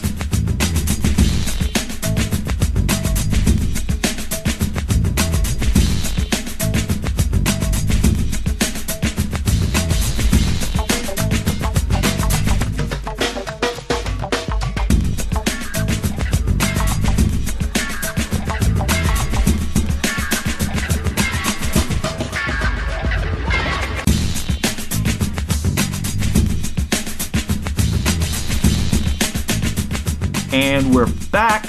Uh, time for Tony Hawk's Pro Skater 2, guys. Woo-hoo. It's getting real.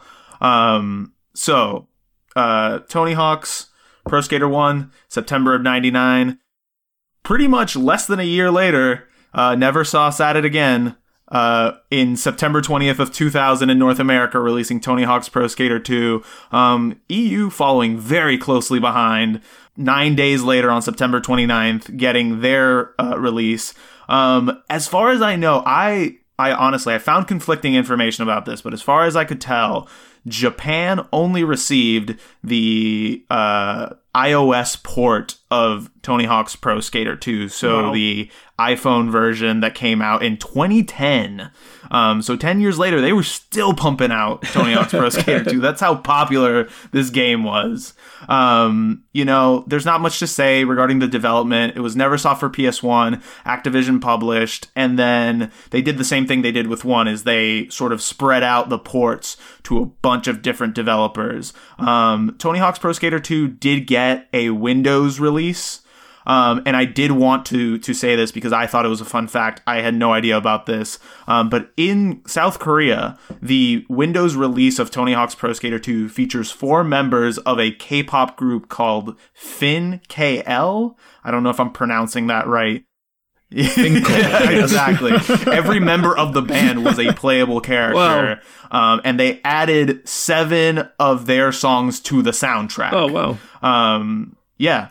Uh, other than that, there is the Game Boy Advance version, which actually was the first way that I played Tony Hawk's Pro Skater 2, believe it or not. Um, I still remember sitting in summer camp with my clear purple Game Boy Advance, uh, because clear was the coolest color. Um, and it was developed by Vicarious Visions. They did an amazing job with that port, as far as I'm concerned. Port, yep. Um, and I think, uh, you know, there was also a Mac port that only made it to North America. But interestingly enough, the only reason to mention that is that it does feature online multiplayer, which was a first for the series. Um, there's an N64 version, this time in a yellow cartridge, if I'm remembering correctly. Oh, yep. iconic as well. Uh, yeah. Yeah, whenever you identify that yellow cartridge, it could either be Donkey Kong Country 64. That's my favorite thing Hawk. about uh, like N64 collections is looking at the colored cartridges and being like, I can guess what that game is. There's only like two options. If you see blue and then yellow and it's alphabetized, that's Tony Hawk's right there.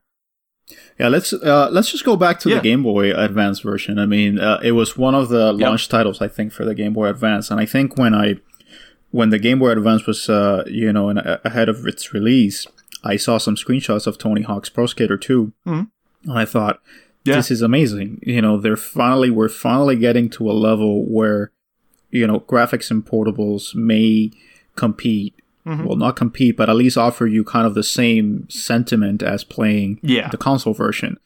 And for those of you that haven't seen it, it's kind of an it's an isometric version of uh, Tony Hawk and so it offers the full level. Um, it offers, you know, kind of like the same experience, except from an yeah. isometric angle. Um, I thought it was great, man. I-, I, thought that they stand on their own, you know, two legs. Uh, I think that if you know you're out there and you see this game, you know I would recommend Oh, yeah. that you buy it. It's probably like just a couple of bucks. Um, it's usually kind of like a bargain bin game um, that you can get for like a Mm-hmm. dollar or two. Um, but both this one and Tony Hawk Three, they're very Yeah, well made. They games. are excellent ports. Like I remember when I first played it because I had played Tony Hawk's one, the isometric like uh angle that you get really messed me up in the beginning, but you quickly get used to it and it plays essentially just as well as the first game on PS1, um, which is crazy to say considering like not even the limitations of the system itself, but the limited like button inputs that you have on the Game Boy Advance, it still plays great. And it does, like Ozzy said, it does everything that the other games do. Like it has goals, it you know, it's arcadey, it does the two minute thing. I think there's even multiplayer in it, though I can't say for sure. Um so Yeah, I think you could do it. you yeah, could do exactly. Um, and I think the only other yeah. thing I want to mention about the releases uh, is specific to the N64 version. Um, so it did feature all of the features of the PS1 game, plus it had an additional level. Um, and as we've talked about before, like the performance is better, but again, they cut down the soundtrack to six tracks, and they are just instrumental chorus loops. And I can't imagine playing that for very long, to be honest with you. No, no. I mean, and, and, and look, um, yes, you don't have loading times, but you also don't have the intro with Guerrilla Radio by Rage Against the Machine. Um, and that to me, whenever I hear Guerrilla Radio, you know, and I see that intro, I'm like, okay, Yeah. I'm pumped. Um, let's get this done. Um, so it's, it's a huge omission. it's i mean it's you It's, know it's all part and parcel, tr- like it's- just like the first game. The music goes hand in hand. Yep. It all it, it all it's Yep. all part of the like that kind of that that sense that you get about the sport, about the about what you're about to do, and the music plays into that. It really triggers parts of your brain that is like, this is what Tony Hawk loves. This is what the skateboarders love. I'm into this. This is this is how the whole sport is being identified. yeah um so uh, i guess the only thing i would say is if you've only ever played the n64 version of tony hawk's 2 do yourself a favor and, and pick up the ps1 version just to try it Yeah. and tell me that it's not better with the music Yeah, I mean, and the graphics Yeah. are much better, of course. I mean, but again, you could just Yep. play it on the Dreamcast, and the Dreamcast you're gonna have better graphics and all the other features of the PS1. So, um, Dreamcast, if you're okay with the controller, it's probably the definitive version. You know, at least for um, you know the the contemporary consoles, you know, around the time. Um, but I think you know, I guess I mentioned this earlier. Um, I think it's a it's a small change, but it's monumental, and the inclusion Yeah, of manuals in this game really was what made it perfect. Because at that point, it went from a game of just like pulling up a few tricks, you know, while you go on the half pipe to okay, let me go on the half pipe, and then you know I'm gonna grind, and then I'm gonna manual, and then I'm gonna link all this, uh, you know, tricks, and you could just rack up Yeah. insane, you know, absolutely insane uh, scores. Um, so it's a small change, but one that you know you could even go past Yeah. the timer. Um, you know, pulling tricks as long as you could keep pulling trick, you know, the, the timer Yeah. would not matter. Um, so it really was revolutionary. I think. I think that that was the thing that made Tony Hawk go from a very very good game to like a near yeah perfect it, it game. really did like the inclusion of manuals is is gigantic and i think i read that they neversoft wanted to include manuals in the first game but for some reason i don't know if they ran out of time and they couldn't implement it correctly I think they ran out of Um, time. Yeah, and, and for those that are not skateboard savvy, uh, as I am, I'm not skateboard savvy either. Manuals are essentially tricks that you can pull off, you know, uh, while just skating around. So something Yeah. like a wheelie, you know, in a, in a bike, you know, you can just like pop the, you know, pop the skateboard back and just kind of go on two wheels, you know. And so what it essentially allows you is you can go from a grind, you know, to a wheelie. You know, I mean, I don't know if I don't. no think they're just called it's either I a mean, I manual called- if you're riding on the back two wheels and it's a nose manual Yeah, or a if you're nollie. riding on the Yeah, or a nollie or something like that. Yeah. So, um, oh, there are going to be so many people pissed off that I'm. Nollie is just an ollie on the front of the butchering board. them. yeah Yeah, yeah, essentially. So, um, yeah, so the manual, what essentially allows you to do is uh, it allows you to go from one setting to another. This would be kind of enhanced with Tony Hawk 3 with the addition of reverts, where you could essentially transition from the half pipe, you know, to the, you know, Yep. to the regular track, essentially to the park, um, and just, you know, link up tricks there, you know. But that's essentially, you know, why manuals are so important because it allowed the linking, you know, allowed you to go through the whole level, basically Yeah. linking a combo. Um, the other big thing I think this game did uh, was adding a level editor. I don't know if you guys messed around with this too much. I distinctly remember sitting in my room trying to design like insane skate park levels. Um, I was always a vert guy. Like vert is what always appealed to me, even in the games. I usually play vert skater, so I would try to make like insanely long half pipes that like I could skate forever or like create like monstrosities that I could like create crazy gaps to jump over. Like the level editor was was a big thing for me for a while. Yeah, no, I, I didn't. I mean, and, and let me just go back to my experience with this game. Um, I did not play Tony Hawk Pro Skater 2 like on an actual release. I I still to this day have not played the actual release of Tony Oh, Hawk's wow. Pro Skater 2. Um, what I played was the Jam Pack demo that was released around June of 2000 that included a ton of good games. And one of those demos was Tony Hawk's Pro Skater 2. So it gave you Mm-hmm. the first level. It gave you the two minutes, so essentially the same thing as a Pizza Hut demo. Um, you know, and for some reason it just didn't stick with me as much, and so I never followed up with it. Um, I, I was never that much into Tony Hawk. Mm-hmm. I could appreciate them, and I loved the first game's demo, but I was not going to go out and buy Yeah. the second game. Um, but yeah, I mean, it's you know, it's it's an, an addition to create a, a park Mm-hmm. a feature. It's an addition that was super welcome. You know, it really gave a lot of creativity to a lot of people that, a lot of kids, you know, that wanted to do Yeah. something themselves. I mean, I I've always been partial to uh, level editors. You know, I remember in Roller Coaster Tycoon trying to create Yeah. ridiculous roller coasters and stuff like that. But since I never had the game, I was just not. I did not get to experience that. So I don't know, Geoff, if you had a different experience. Well, for me, level design, level editing has always been a bit of a sticky, sticky thorn in my side. I think, um, you know, I've tried Mario Maker and things like that, and I tend to leave it to the professionals. You know, I let them design Yeah. the the best uh, the best levels. But uh, yeah, I did because I had this on the on the Dreamcast. It was one of I picked up the Dreamcast. It would have been in between releases. I think I got it maybe ooh uh, late ninety nine. I think yeah, it would have been yeah a few Okay. months after release. Um, and yeah, uh, this was one of the one of the games I made sure I picked up on uh, as soon as it came out. And level editor, oh, I was too busy too busy trying to get good at the game. Yeah, I mean, and I want to make it 100% clear on this podcast none of my levels were good. They were all bad.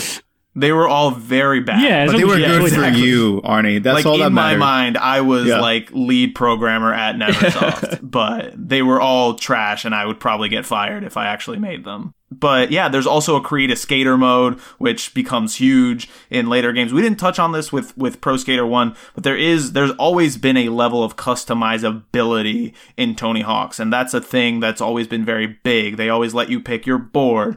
Um, they let her let you pick your grip tape, your wheels, your trucks, uh, customize even the roster of skaters. You could customize clothing wise. Yeah, that's great. Um, so adding a create a skater was like essential, and I'm very glad that this that this game did that. Mm-hmm. Um, I definitely had a bunch of kooky characters that I would play as.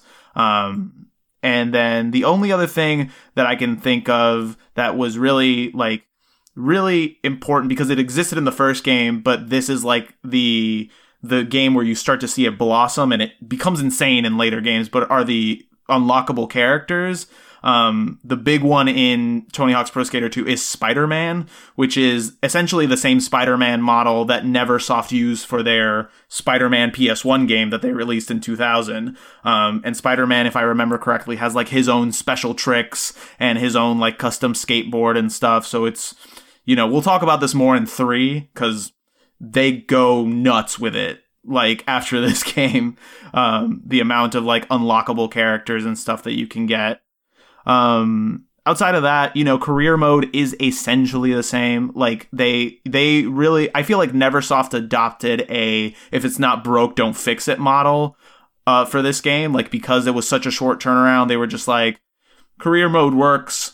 Uh let's keep that and then let's add like manuals, switch uh switch foot stance, um let's add nollies and fakies and things to like improve the gameplay aspect of it. Higher combos, crazier like tricks you can pull off, higher scores, things like that. Yeah, but I don't think. I mean, uh, you know, it was not uncommon at the time to see like Oh, a one yeah, year yeah. turnaround time.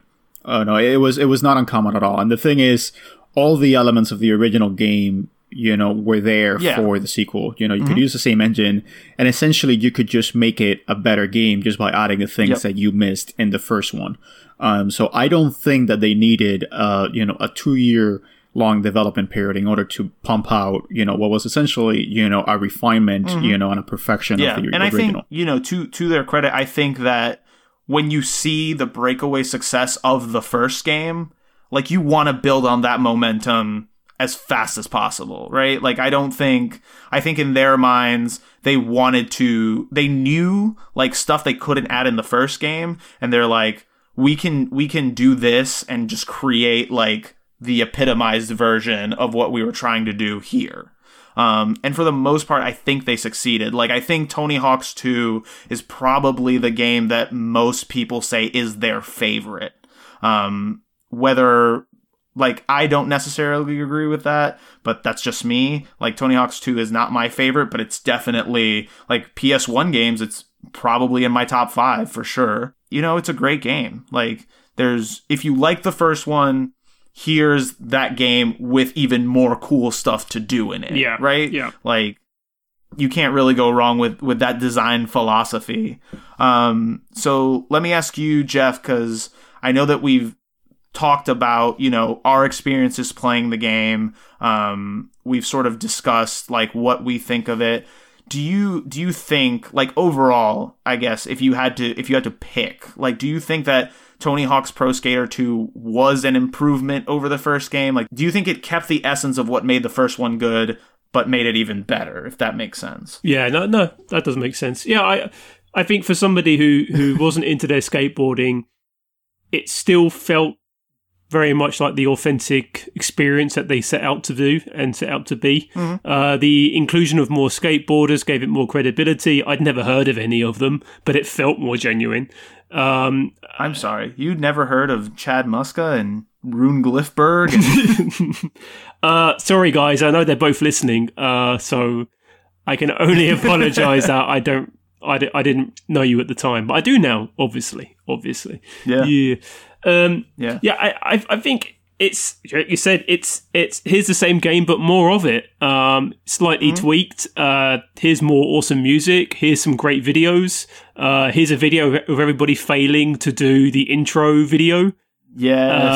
um, which somebody reminded me of uh, on Instagram actually a couple of weeks ago. I completely forgot that there was that fail video, um, and and it really reminded me that I think the big thing that I loved at the time, I loved like everybody else, I loved MTV's Jackass, and um, when you see people on TV failing stunts and deliberately failing, like Bam Margera, you know, just doing all the stupid stuff that he would do, and Steve O and all these idiots, it like I ended up getting addicted to skateboarding failing videos. And it was Yeah. great that they would put that in a game and go, here's everybody fucking up what we make look easy. it's great because it's hard. It's a hard sport. yeah. And It definitely is. I think it gives you a, a new appreciation for what they do when you see them constantly fuck up. Exactly. Um, I, I mean, as well with this game, the hype machine, the reviews, it was it was huge. This was big. This was a big big deal, and I kind of feel a bit ashamed because every time I'm asked by people like my favorite PS1 or Dreamcast games, I always forget to put Tony Hawk in. Um, Yeah. I I don't, and I don't know why because I've got, I've still got them in my, you know, in my collection, in my, in on my shelves. I still got Tony Hawk two and three, and I absolutely when I stick them on, as soon as the first tune plays, I'm like, oh great, you know, I'm back again. But whenever outside, when I when I don't think about them, they're never on those lists, and I feel really bad because two yeah. is a, is for me is is by far my favorite of the series, and that's because I stopped. That's Okay. because I stopped after four. Um, and and that's just because with the, by the time Underground came out and everything, I was at university. I was too busy playing so, like Yeah. soccer tournaments and going out drinking, and things like that, uh, like a Pro Evo and FIFA and all that kind of stuff. so you know, you you you you you have to say that two is two is by far the most recognizable for a reason, and it's because they didn't deviate away from what made the first game great, but they didn't change too Yeah. much to make people go, "Ugh, this isn't this isn't the game that I remember." So it's it's, it's it was a great balance. Absolutely. Um, Ozzy, I want to ask you a, a specific question. And before I do that, I want to, to read you some names and see if you recognize any of these. Uh, Papa Roach, yes, uh, Anthrax and Public Enemy, absolutely. Rage Against the Machine. Uh, listen to them every day. uh, what did you think of, of, of this soundtrack? I know you talked a little bit about um, Guerrilla Radio and that intro and stuff like that, but what what do you think of of this expanded soundtrack? Like you mentioned before, that Tony Hawk's one is sort of monotonous in theme, um, and this one is much more varied. There's a lot of hip hop on here and stuff like that. So how does this one stack up to you? Yeah, I mean the addition of hip hop and other types of um, you know genres really made it stand out. Um, and and it again like it perfected the original.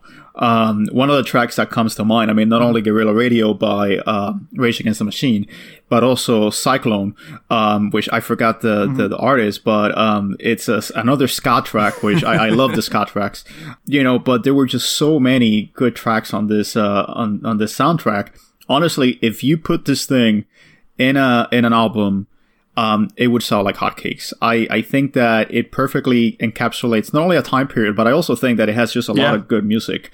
Um, you know, of all time, really. Like it's not really just confined to this one Yeah, particular time period absolutely. but it's it's literally i mean the only competitor i would say in terms of license soundtrack would probably Yeah. be vice city you know th- th- that's i think the only soundtrack that gets close to the perfection of tony hawk 2's license soundtrack and shamefully one of the reasons why probably we're not going to see tony hawk 2 at least in the way that it was originally released Yeah. ever again um, because you cannot get those licensed soundtracks ever again um, you know, without paying up the wazoo. I mean, I'm sure that Papa Roach probably needs the money. You know, I gave them my money Yeah. many years back, you know, on, on to go to a concert. Oh hell yeah! Um, yeah, but um, yeah, it's it's it's really one of the most phenomenal soundtracks, you know, of all time, and I really didn't realize it until yesterday when. You know, I, I knew that it was Mm-hmm. just a great soundtrack, but I didn't realize it until I, I went back to it and I listened to all of them, and literally there's just not Yeah. one bad song. All the songs are just Yeah. absolute bangers. Um, you know, it's 54 minutes or so. You could listen Yeah. to the whole thing, and it's just one of the best 54 minutes you will ever spend. yeah it really like i think like the first game there's so many like artists that i had never heard of when i first popped this on and so many songs that are now ingrained into my mind um, just from tony hawk's pro skater 2 um, like the first one with superman by gold uh, the superman by goldfinger this one also has uh, a song that i is like forever etched into my brain and that's You by Bad Religion. Like that's the that's the song that I Yeah, took away yeah. from this from this game. Um Yeah, so yeah just like the first one like they did it again. They they dug those earworms right into my brain. Um and I think you know outside of of that stuff um obviously like we've talked about it this game blew up like this game was even bigger than the first one um, i saw that it sold by 2007 it had sold something like 5.3 million units between every port um, which is crazy uh, you know, it's there's not much you can say about it. I think in terms of PS1 games, I think in terms of like arcadey uh, skateboarding games, Tony Hawk's Pro Skater 2 kind of stands alone. Um, in this in this time period, it was definitely one of the best selling games of 2000 and 2001, and I think you know you're talking nines, tens across the board, even for the even for the GB or the Game Boy Color, Game Boy Advance, the iOS version is like very well regarded, which I feel like I never hear that about any uh, cell phone port of any game. So that usually tells you like the strength of the mechanics that are here. I mean, the game, I remember it. I mean, it received perfect 10, you know, Yep. in EGM. I went back to that Yep. review yesterday and it's just they're like, yeah, this is this is a perfect game. Um, I always I was always struck a little bit by how well received mm-hmm. Tony Hawk was. I think that it was so addictive, you know, and the the, the loop was so yeah. well designed that it just got people to just praise it, you know, in a mm-hmm. sublime manner. Um, and it also kind of bugged me a little bit because you know it, the praise even extended to like the graphics, and I never thought that the graphics in the Tony Hawk games were very good. I, I thought that they were yeah passable. You know, I mean, the the, the models weren't great. They kind of looked yeah. a little bit odd. Um, the animations were okay, you know, but I never thought that they were, you know, the most excellent graphics out there. And it just kind of bugged me a little bit. I was like, yes, okay, this this game is great, you know, but let's not get ahead yeah. of ourselves. Like this is not like, and I think it took a lot of time before you know, you know, the kind of critical reception kind of catch, yeah. caught up to that. Eventually, you know, the games themselves started mm-hmm. losing their hype, and people started realizing, okay, well, maybe the graphics of yeah. are not great, or maybe this is not as great as I thought. Um, but it's just kind of like a minor thing. But uh, you know, this game received yeah. tens across the board. I remember GamePro giving it like you know 5.0 5.0 yeah. 5.0 on everything single thing like graphics including do you think like, let, let yeah, me ask dude, you something uh, because I, I think you you would know a little bit more about this than i would do you think that part of it could have also been that like once the first game comes out and it's such a success and we start seeing like clones of tony hawk like stuff that is trying to be Tony Hawk but just wasn't. Like off the top of my head, I think I own like Andy Macdonald's MTV skateboarding or something um, which I think oh, came yes, came out around that time. Like, do you think it was also the fact that like when Tony Hawk Two comes out, you're like, this is what this is supposed to be like. Like I've played all these inferior copies of this game that I love, and this is the one that like gets it right. It's it's possible. I mean, there were a number of uh, mm-hmm. copycats. I mean, uh, the one that most readily comes to mind yep. is Grind Session. Um, but yeah, I mean, it's possible. I think that people you know understood that this was the yeah. real deal that tony hawk was where you would go in order to get the authentic experience um, every, everyone else just felt like they were yeah. runner-ups there wasn't any single uh, you know competitor that could actually yeah. challenge tony hawk and and there never would be there, there never was um, but if you go back to the critical reception i think this might be the highest scored game for it's, the playstation it's up 1. there it's uh, like yeah, I mean it's a 98 yeah. on Metacritic, so I I think that it just is a testament. Like these are like Ocarina yeah. of Time, like you know, uh, I think I, um, I think know, I numbers. saw that on Metacritic it was tied with Ocarina of Time. I think for like the highest rated game on that entire platform, or at least at some point it was. Yeah, I don't know if it's gone down or something. Um, but yeah, yeah, um, yeah, outside of that, I think it's worth mentioning there is an Xbox release called Tony Hawk's Pro Skater 2X. Um, this is probably the definitive version. I have not played it, so I can't say that, but it includes every level from Tony Hawk's Pro Skater 1 and 2, plus five new levels. Um, it was co developed by Neversoft and Treyarch, um, and it just seems to be a really good port of, of Tony Hawk's Pro Skater 2. So it's it's yeah. an amazing port. Uh, I think this is literally the definitive version. If you can get past the Xbox mm-hmm. controller, which has the weird aspect of just not having the two uh, you yeah. know shoulder buttons, the four shoulder buttons, you know, you had to you know use the, mm-hmm. the black and white button. Um, this is the definitive version that it includes uh, the the tanker level, which was actually designed by uh, Neversoft, so it was actually a real uh, you know yeah. level of sorts because it was done by the original uh, guys. Um, but yeah, if you're gonna play Tony Hawk's Pro mm-hmm. Skater 2 and you this have an Xbox, this is the way to go because you're gonna get a higher resolution, and you know there's also the added benefit that you get all the levels yeah. from Tony Hawk One and all the challenges from Tony Hawk One. So essentially, it's almost like having Tony Hawk One and Two packaged in the same box. It's it's absolutely amazing. I think that this is, and honestly, I don't have mm-hmm. it. I thought I did. I don't have it. It's on my list of games to get because I really do think that this is the definitive Excellent. version. Um, so with that, I think we're gonna take one more short break, come back, hit Tony Hawk's two and uh, three and four, and then we'll wrap this whole thing up. How does that sound, guys? Sounds good.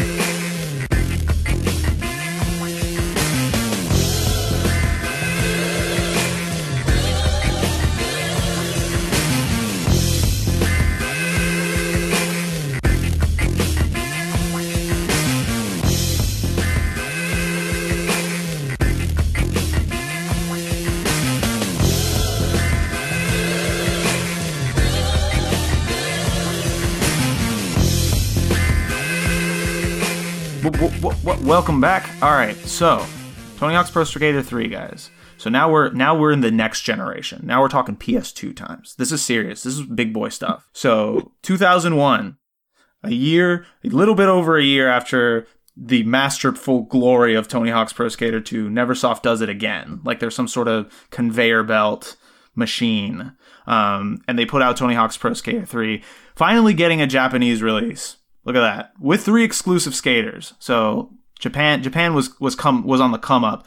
Um, this was also released on PS1, which I don't think I ever knew that.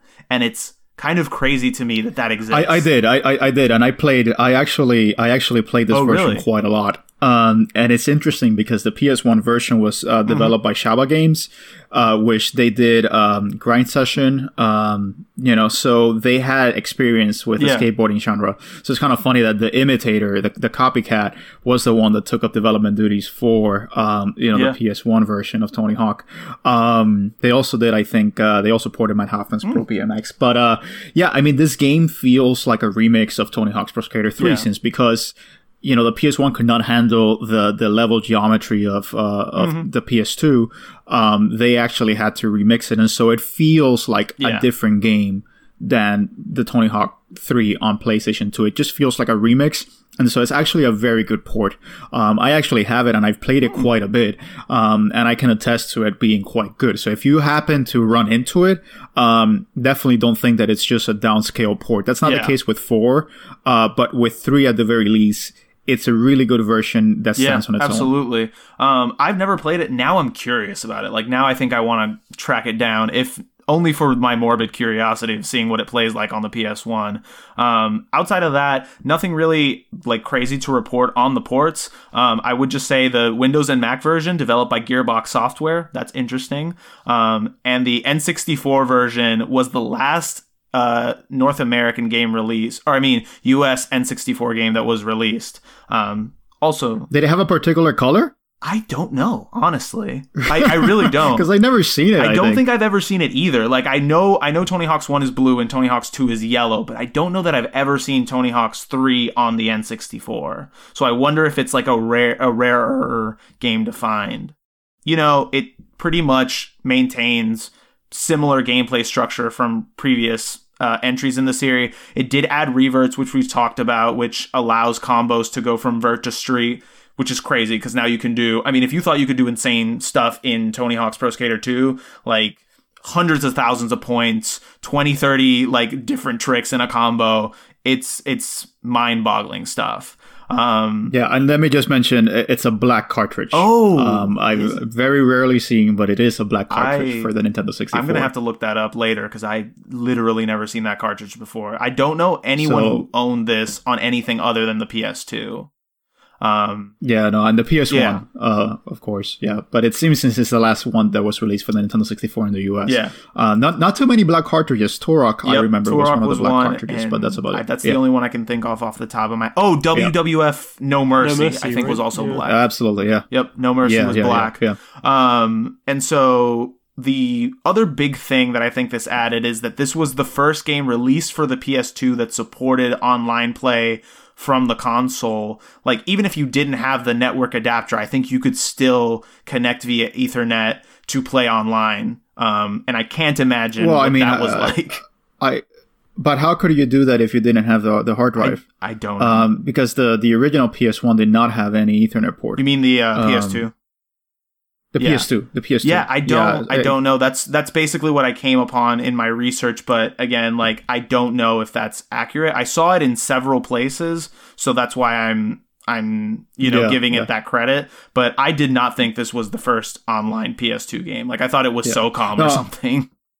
No, I mean SOCOM was the popular Yeah. one, but yeah, I, I saw that this one had online play even before, and I think Tony Hawk's Pro Skater 4 was really notable for having the online play, and so that's the one that I recall having the Yeah. online play. But apparently, this one did have Mhm. online play, and I had to go back to it just to you know Yeah. confirm, you know, that I wasn't you know speaking out of my ass here. um, but no, I mean I.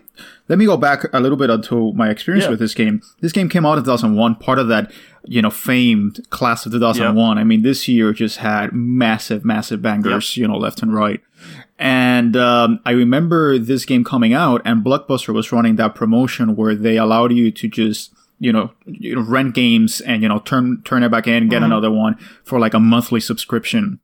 And I remember picking up this game from Blockbuster um, and playing it on the PS2. And so I never actually had the game, but I just rented it and kept it for a long, long yeah. time. And, you know, I mostly played a ton of like the Canada section, like the yeah. Canada level. You know, I, I, did a ton of that. Um, you know, this was also the game that in, in started inserting like a lot of really zany storylines yeah. into it. Like in the Canada section, you had to like unstick the guy that had the tongue, you know, set to the pole. Um, you know, or you had to like douse the bully with, uh, with you know, with snow. Um, you had to like grind on top of like the, the, the melter, the smelter you know, um, uh, on the on the Foundry mm-hmm. level. Um, and so I had a ton of fun with this game. I mean, it really was even before the PS1 version, which I will later get.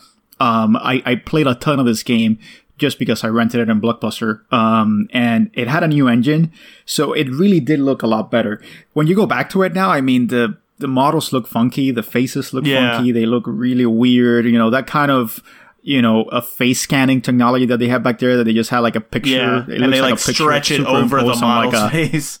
Yeah, uh, uh, like on top of a doll. Yeah. Uh, so it has that weird characteristic, but still, for the time, I mean, it just looked really, really yeah. awesome. I played it last night. I had a ton of fun with it. Um, this wasn't one that I played a whole lot. I think I mostly played friends' copies of this. Like, I don't think I ever owned it myself, but super fun. Um, I want to, Geoff, I want to ask you like your experience playing three, if like how you played it and all that, and then I have a question for both of you mm-hmm. that that I'm really looking forward to hearing the answer of. yeah, no, I, I, had I had this on the PS2. It was a must-buy game. Okay.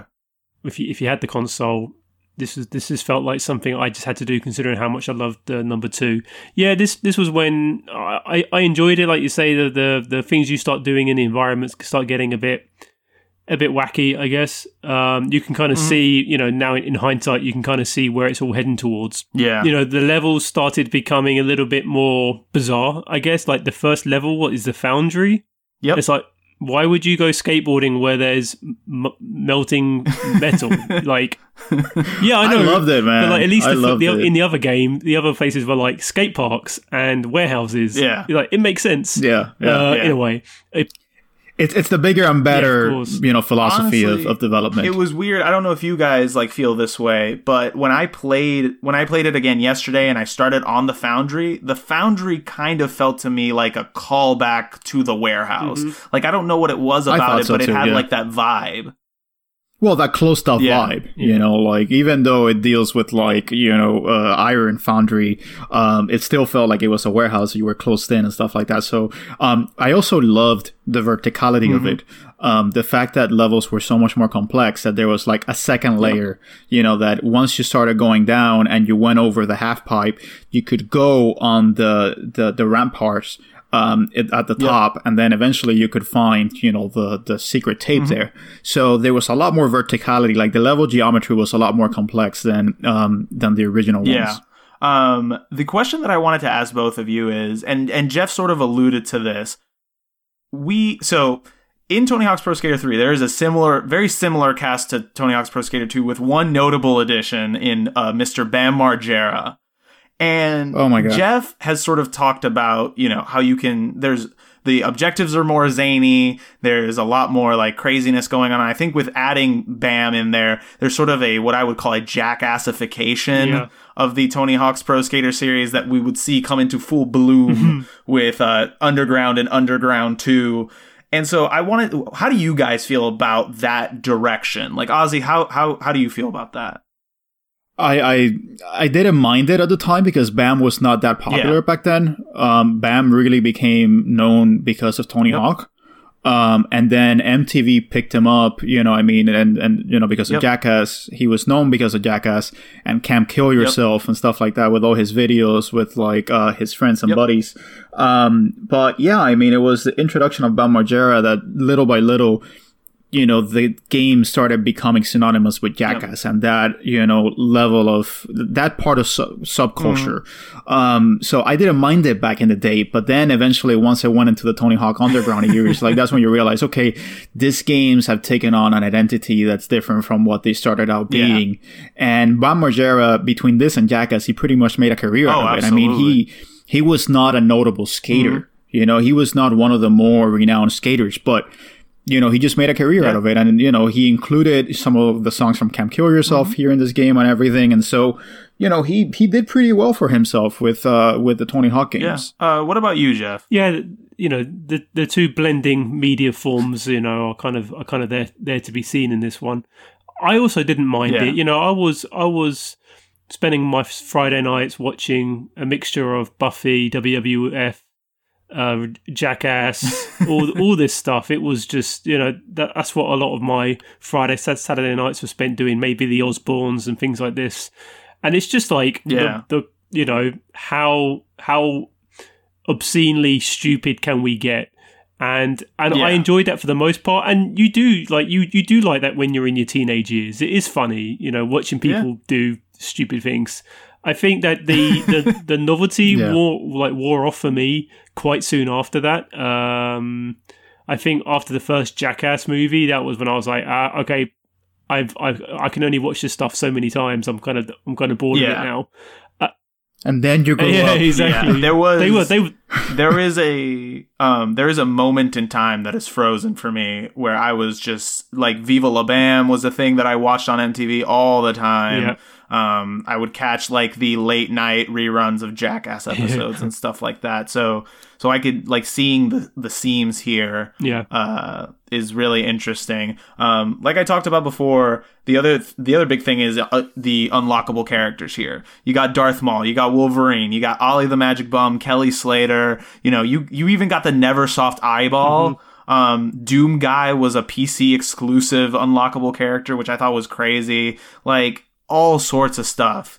Um, yeah, I, I unlocked, you know, I, one of the things I loved about this game is that it actually had a, a sheet yep. uh, option. So I, of course, went back to it, and in order to play it, I went back to the sheets and I put in all the yep. sheets, you know, in order to unlock everything. And you know, as soon as I saw Darth Maul, it was amazing because you know the the guy in the shop, you know, uh, it's getting choked, you know, it's getting force choked, and Darth Maul has this awesome double bladed lightsaber. But then I saw Wolverine, and I was like, uh, no, I'm going with Logan. Logan's my guy. I have a Doesn't question. Darth Maul uh, so like ride a hoverboard too or something? Yeah. Yeah. Yeah, yeah, yeah, yeah, yeah. So, um, yeah, so I, you know, between all the unlockable characters, I won with Wolverine. Um, it, it, if you ever have to choose, you know, how people say be Batman, yeah. you know, I would say be Wolverine. that's, that's, you know, if I ever have the choice, I'm going to be Wolverine. Yeah. It was, it was amazing. Darth Maul was probably my favorite character of like any Tony Hawk game. So fun. And it's it, I like that they all have like unique special moves and stuff like that. It really makes it um worthwhile to either cheat and unlock them so you can play as them or it's a nice reward if you like stick with it enough that you unlock them naturally. Yeah, absolutely. I mean, and and you know, one of the things that this game did was that it took away like the cash. Like you no longer use yep. cash in order to buy things. So it was more about getting the goals, and through the goals, you would upgrade your yep. characters. And you know, one little talked about thing about uh, these games is that they almost they, they did have an RPG kind yep. of element to With it. You know, you would increase you know your air your stat points and stuff like that you know and uh, another thing that was really really good with the the third part was that it had the balance meter yes. for grinding for um, you know lip tricks and stuff like that uh, for the manuals um, and so you could see how you were doing you know in order to kind of keep it in the level um, so I, I, think that this game just had a ton of refinements that you know much like tony hawk 2 i think that it, it really worked on something, it iterated on something that was already well yeah. done in the first instance. So it was just a matter of, you know, making it, adding more to it. And I think, you know, the, whether you like Tony Hawk 3 or 2 more, it all depends on what levels you prefer, yeah. really. Um, if, if you prefer the levels from 2 more or if you prefer the levels from 3 yeah, more. I think I lean, I tend to lean more towards 3, just personally. Um, but like Ozzy said, it's really just a matter of taste at that point. Um, one thing I will I will say, like I want to get into the the uh, critical reception for this game. Sold 2.4 million copies.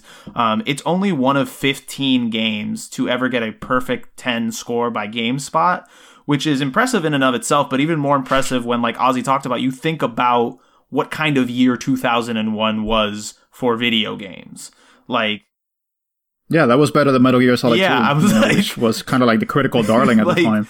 This was, you know, an insane game. It's currently tied for the top PS2 game on Metacritic with Grand Theft Auto 3. Like the names of games that you can throw out in this year is so crazy that it's like I feel like like what Geoff was explaining with 2 applies to me with 3 where it's like if people ask me, "Oh, what's your favorite PS2 game?" Like I'd never think of Tony Hawk's Pro Skater 3, but if I did it it would probably be up there. Like it's that good.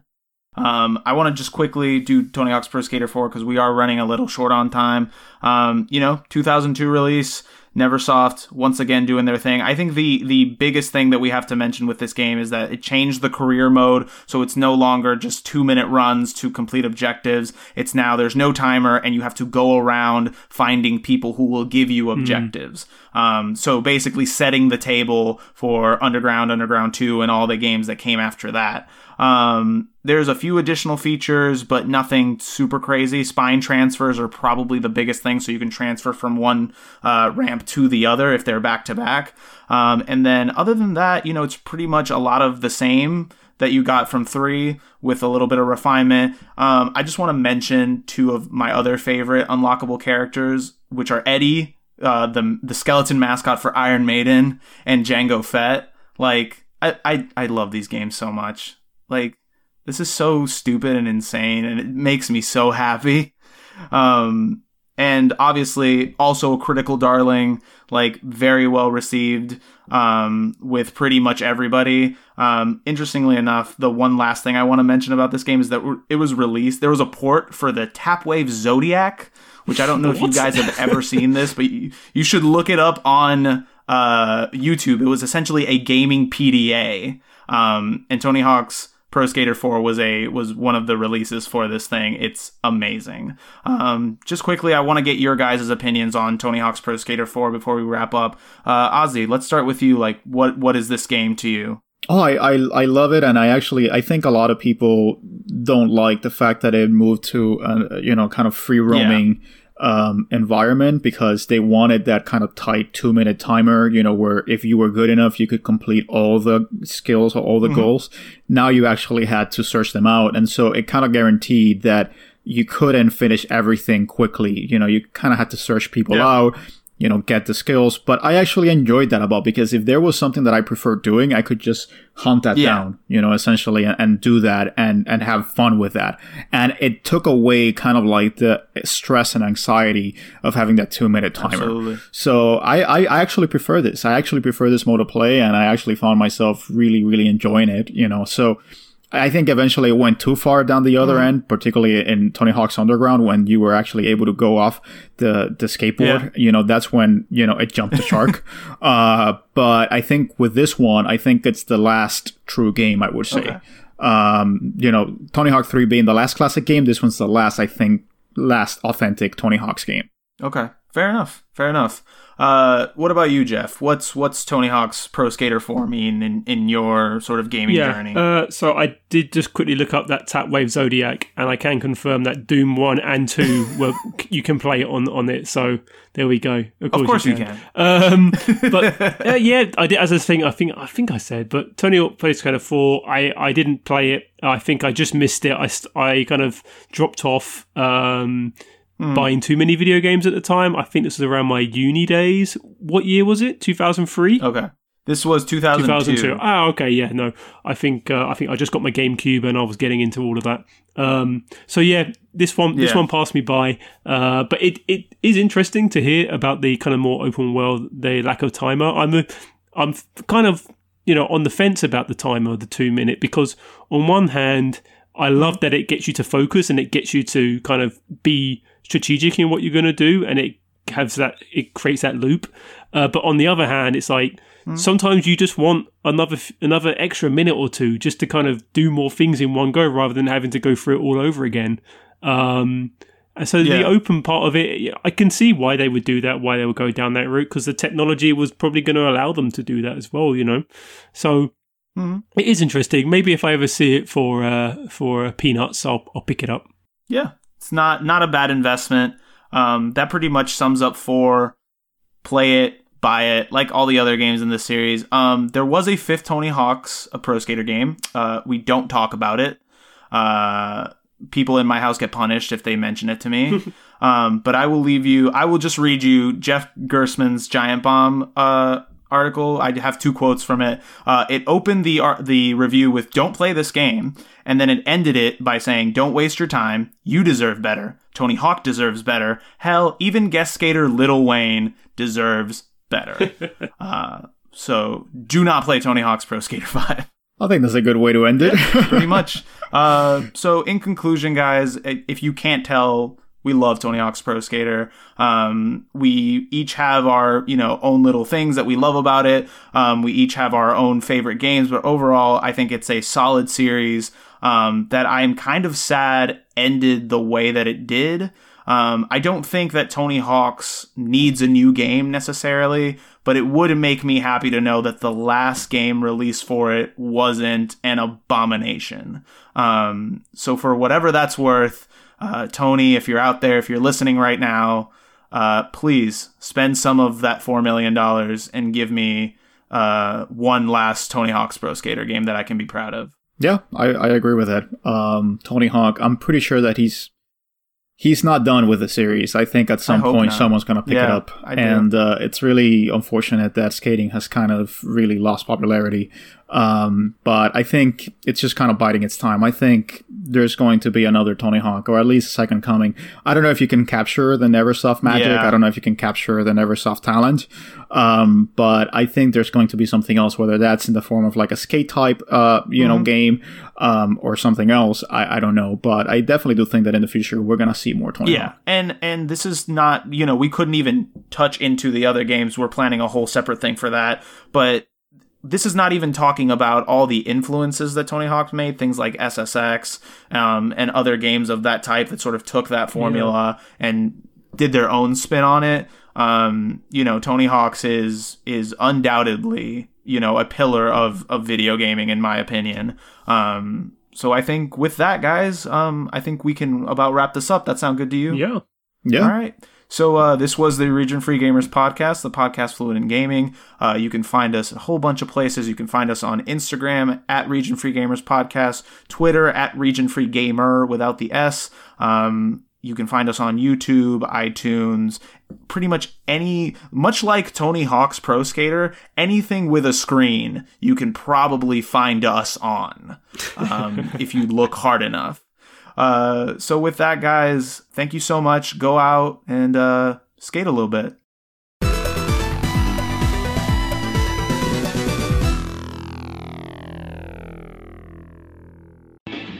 So here I am, doing everything I can, holding on to what I am, pretending I'm a Superman.